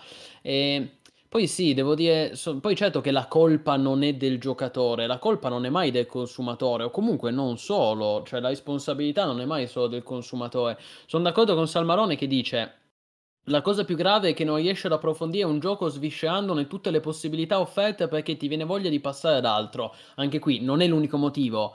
Però effettivamente è vero, oggi viviamo in un'epoca in cui vieni, dopo un po', eh, vieni anche poettato a passare ad altro, perché altrimenti rimani indietro. Cioè, banalmente, io giocavo allo Stark, poi è uscito Elden Ring, tutti su Elden Ring, e io sì, è vero, sono passato su Elden Ring, eh, perché tutti erano su Elden Ring. Poi, dopo due mesi, finito Elden Ring, cioè, poi sì, si può criticare o non criticare, e però questo fa. Adesso lascia perdere quello che è successo a me, cioè è un discorso generale, il fatto che le persone nel momento in cui vedono un nuovo gioco e tutti stanno parlando di quello, è anche normale che, che, che provino la novità. E quindi alla fine tendi a non, a non sviscerare al 100% quel prodotto che è uscito, che magari non è neanche brutto, ma non l'hai finito, non l'hai completato. Io potrei fare tanti esempi di giochi anche belli, di giochi che non mi stavano, che non mi dispiacevano, ma che purtroppo non ho finito perché 3000 cose, il lavoro, e nuovo è uscito questo, è uscito quello, e alla fine non li ho completati. Ma allora, io sul discorso delle mode lo capisco fino a un certo, fino a una certa, poi non lo so, ecco, su questo non, non lo so. Eh, sul resto, eh, ripeto, sì, ci sta che tu non hai approfondito, però non hai approfondito perché il gioco non ti ha portato ad approfondirlo, perché non ti ha offerto quel wow factor che una volta, certo, una volta bastava meno, una volta bastava che tu facessi un gioco connesso a internet e la gente, uff, che bello, solo per il fatto che gioco con altri, bellissimo. Oggi ovviamente l'asticella è molto più alta, però sono più alte le, le capacità produttive, più alta la tecnologia e sono anche più alte le idee, perché dopo vent'anni ci sta che siano anche, cioè che qualcuno abbia ragionato su ste robe, e invece a me pare di no. A me pare che siamo... E quindi è anche giusto che la gente stacchi da un gioco all'altro, perché cosa gli fa di rimanere a giocare a un titolo che comunque non lo persuade fino in fondo e non ha quel wow factor. Negli MMO è importantissimo quello. Il wow factor è la cosa fondamentale perché quando tu resti, a... l'MMO l'abbiamo sempre detto, è un investimento di tempo lungo. Per cui prima di decidere di iniziare a giocare a una roba lunga, eh, accidenti, devi un attimo, cioè, capito? Devi un attimo pensarci. Allora, che cos'è che ti fa decidere di passare un botto di tempo? Un MMO a lungo periodo, il wow factor, il fatto che tu lo accendi e dici porca miseria che figata, e cos'è che ti fa rimanere a oltranza la community, quello che abbiamo detto prima, no? Il fatto sì, che sì. ti crei un gruppo e hai bisogno di quel gruppo lì, perché altrimenti Guarda, non te lo saresti sì. neanche creato in primo luogo. Va anche molto a gusti, Ask, dipende dalle esperienze personali. Io per me ti posso dire che il tempo è un fattore fondamentale, cioè tu hai detto non sei rimasto a giocarlo perché alla fine non ti ha preso così tanto, no, ci sono dei dei giochi, degli MMO che a me davvero hanno preso, ma non ho approfondito perché non ho tempo, è uscita altra roba, cioè, e, non è male, è, una, è una cosa che capita a molte persone, anche se il gioco mi stava piacendo, ripeto. Poi certo tu dici wow factor, è vero, è vero che in tanti casi manca anche il wow factor e lo abbiamo visto con tantissimi MMO che erano un more of the same, senza anima, eh, senza spirito, verissimo. Però è come sempre sono tanti fattori che poi si influenzano. Come dicevano anche, mi ricordo un utente giustamente in qualche salotto fa, diceva anche una cosa molto giusta, molto intelligente, cioè che gli MMO sono, soprattutto gli MMORPG sono l'antitesi di una società che va sempre di corsa come la nostra. Ed è vero, perché un MMORPG avrebbe bisogno di essere approfondito, sviscerato per mesi. C'è gente che ha giocato anni a Dark Age of Camelot, a WoW, a per questa ultima online.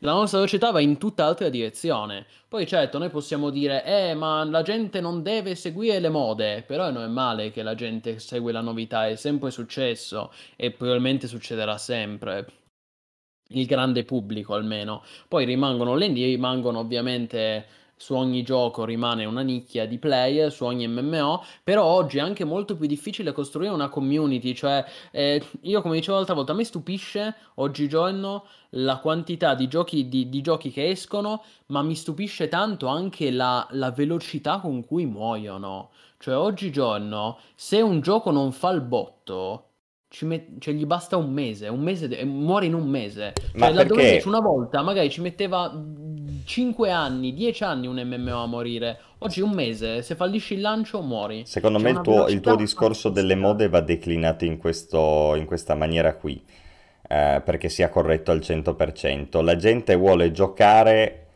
a ciò a cui giocano tutti È come il tuo discorso degli amici che vedevi tutti su WoW e andavi anche tu su WoW, no? Quindi la gente vuole giocare alla roba sana, dove sa che c'è sempre gente che arriva, il prodotto a futuro, tutti parlano di quello. È il caso di Final Fantasy, no? Final Fantasy adesso ha il successo che ha perché con la discesa di WoW sono tutti andati su Final Fantasy e Final Fantasy ha acquisito questa nomea di un gioco sanissimo, in cui ci sono le code nei server, sempre più gente che gioca, aggiornamenti, robe quindi la gente già solo per quello è incentivata ad andare su Final Fantasy, ma ti dico, quello è già il wow factor, cioè ti basta quello, certo. ti basta ma quello, quello lì è già condizione minima e sufficiente. Tutti sì. vogliono giocare al tuo gioco, giocherà... tutti giocheranno al tuo gioco, perché... Esatto. Esatto. Com- ed è il contrario, cioè è un circolo virtuoso se riesce a innescare il circolo virtuoso, è un circolo vizioso se, cioè più, eh, è come un cane Perché col marketing fai tutto, vedi New World.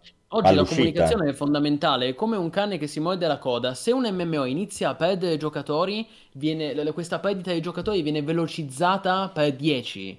Se un MMO inizia a guadagnare giocatori, questa crescita di giocatori viene eh, anche qui moltiplicata per 10. Tu hai fatto l'esempio di Final Fantasy XIV, adesso di New World, raga, guardate i numeri che sta facendo. Assolutamente. Appena c'è stato un po' di passaparola positivo su, su New World e su questi fresh server, adesso è praticamente l'MMO più giocato. E, e vale anche il contrario, quando erano tutti lì a dire è morto, era morto davvero, perché la profezia che si avvera da sola.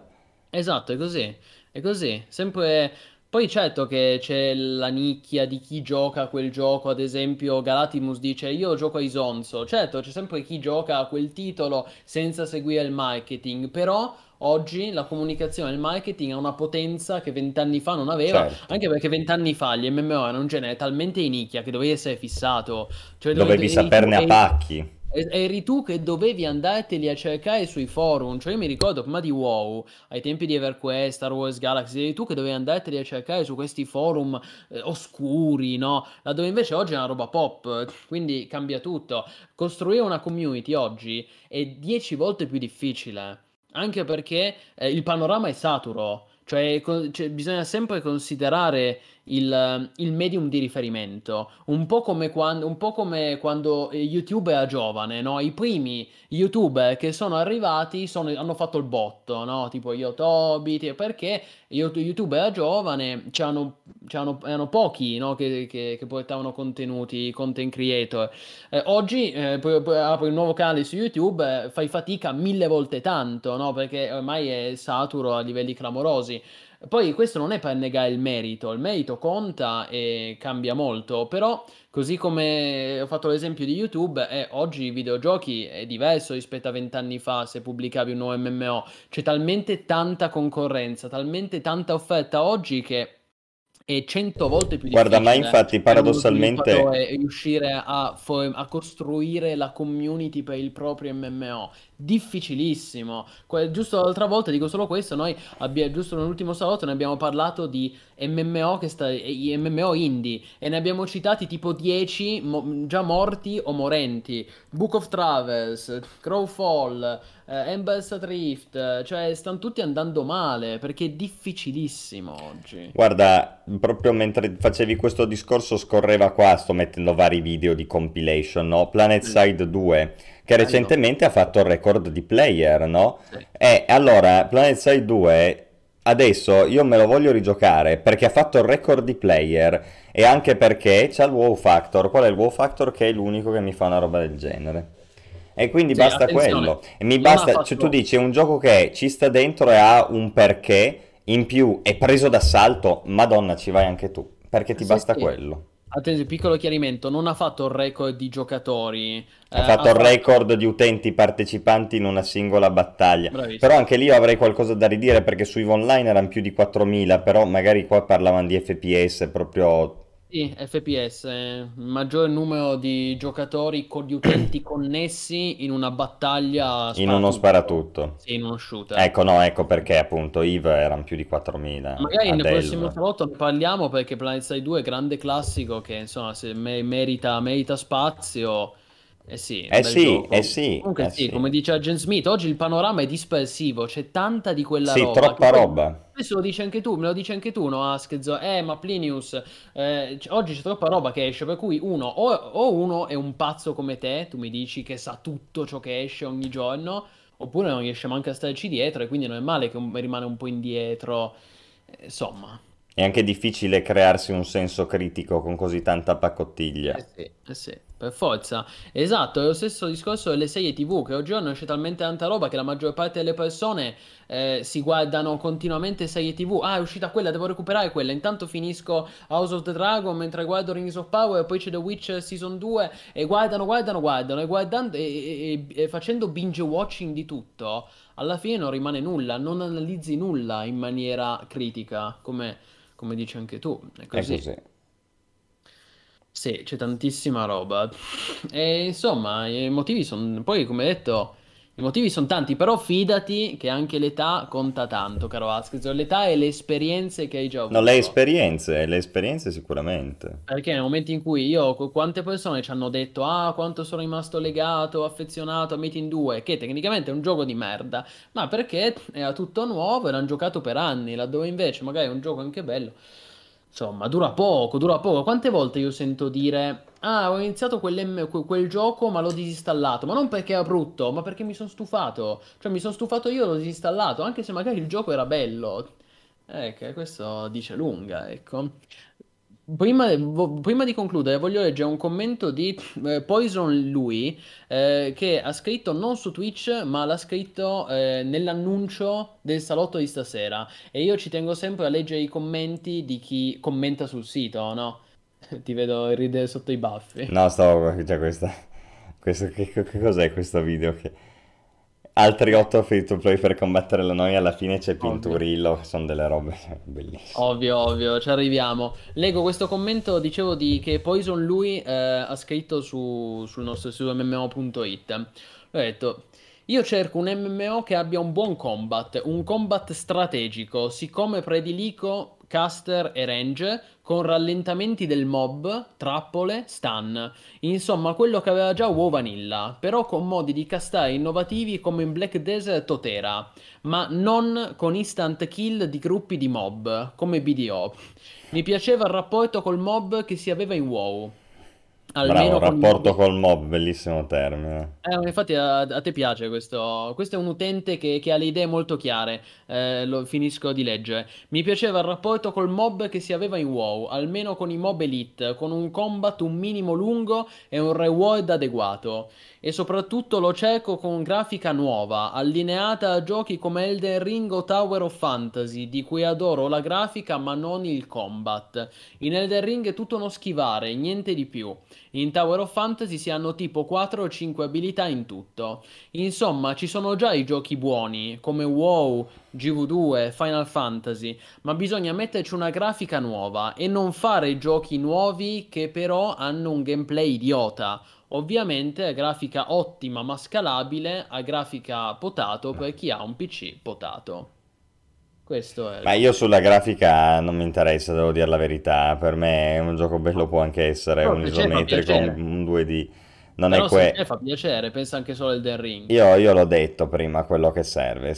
Nel, negli MMO devi avere, devi avere, la scarsità da cui deriva la community, da cui deriva il senso di appartenenza e devi condire il tutto con una buona gestione del tempo delle cose. Una volta che tu hai questo puoi farci la grafica di Albion, la grafica di Unreal Engine 5, la grafica di eh, Ultima Online e comunque il gioco ha successo. Se è privo di meccaniche stupide, pay to win o, o cagate di monetizzazione, come dicevi anche tu, la gente ci va a, a milioni e poi quello dà origine al circolo virtuoso di cui abbiamo parlato fino adesso. È il caso di Albion, eh, ragazzi. È il caso di Albion.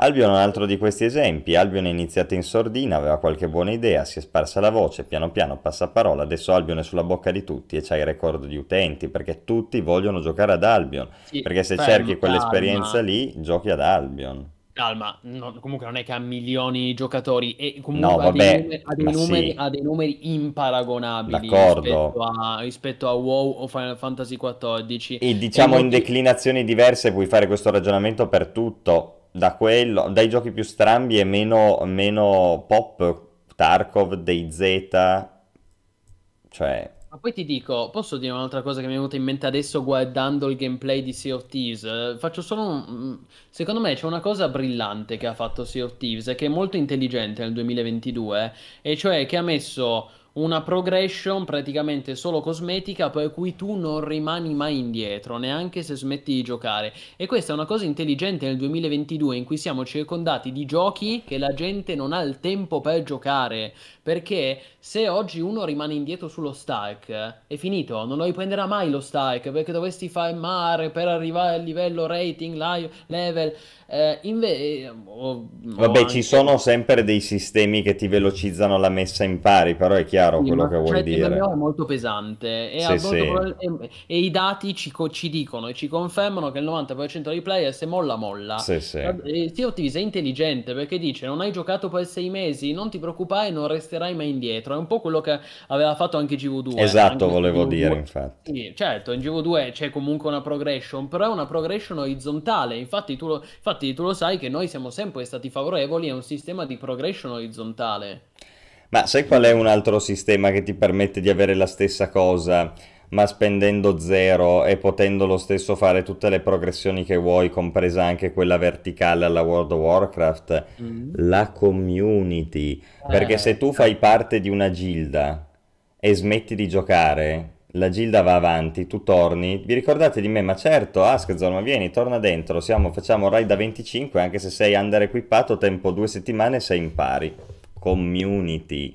Però Eh, devi essere costretto a farcela con la community, se no non leghi con un cazzo di nessuno. Era facile farti conoscere quando gli MMO erano giocati magari da 10.000 player sul tuo server ti conoscevano tutti. Adesso con i mega server hai voglia di farti conoscere. Vabbè, ma se entri in una gilda e fai una community, Sì. insomma, si tratta Sì, poi sì, sempre di una ventina di io son persone. d'accordo. Io sono d'accordo. Non l'unico motivo, ma sicuramente uno dei macro eh, argomenti per cui oggi gli MMO non ci divertono più come una volta è sicuramente legato alla community e a, e a quanto oggi è difficile creare una community, costruire una community e mantenerla attiva sul lungo termine. Devi anche avere il gioco che te lo consente. E se tu pensi a Final Eh. Fantasy XIV, quanto ha investito sulla community a partire dall'housing, le emote e tutto quanto, poi è un gioco che attira un pubblico propenso, diciamo sicuramente. Eh, Però Final c'è anche investito sopra e adesso piglia i benefit, no? Stacca il dividendo degli investimenti che ha fatto.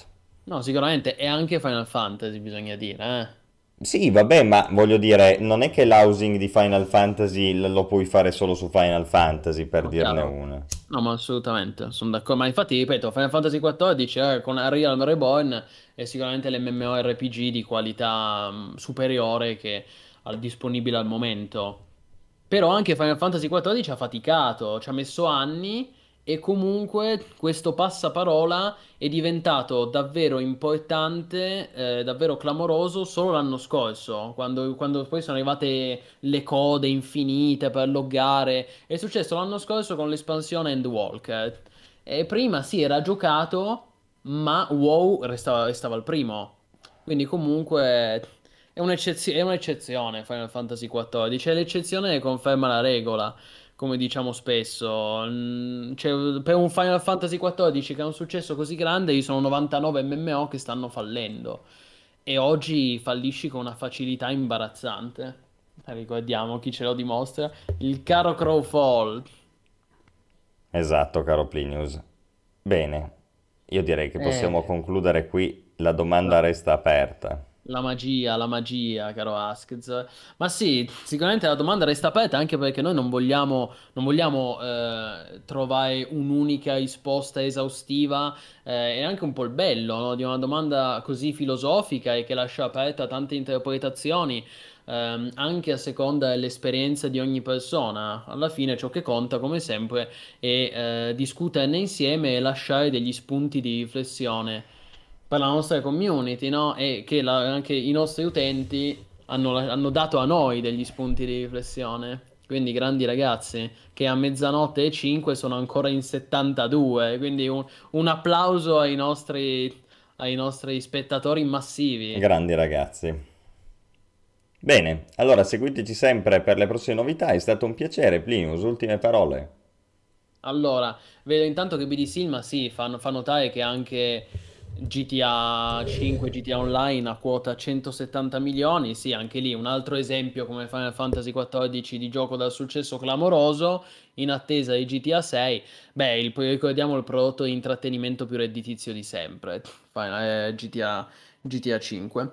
Quindi anche quello, anche quello, torneremo molto presto a parlarne.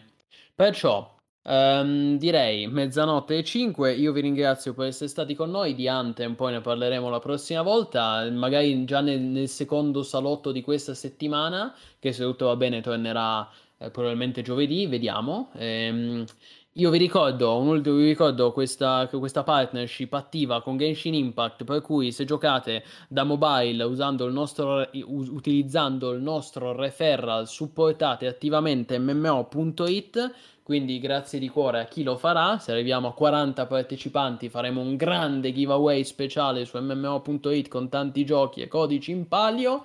E con questo ragazzi noi ci vediamo già nei prossimi giorni e poi proprio mercoledì sera farò questo streaming dedicato a Genshin Impact che eh, da dicembre sarà tradotto in italiano, quindi comunque lo proviamo, ci sta.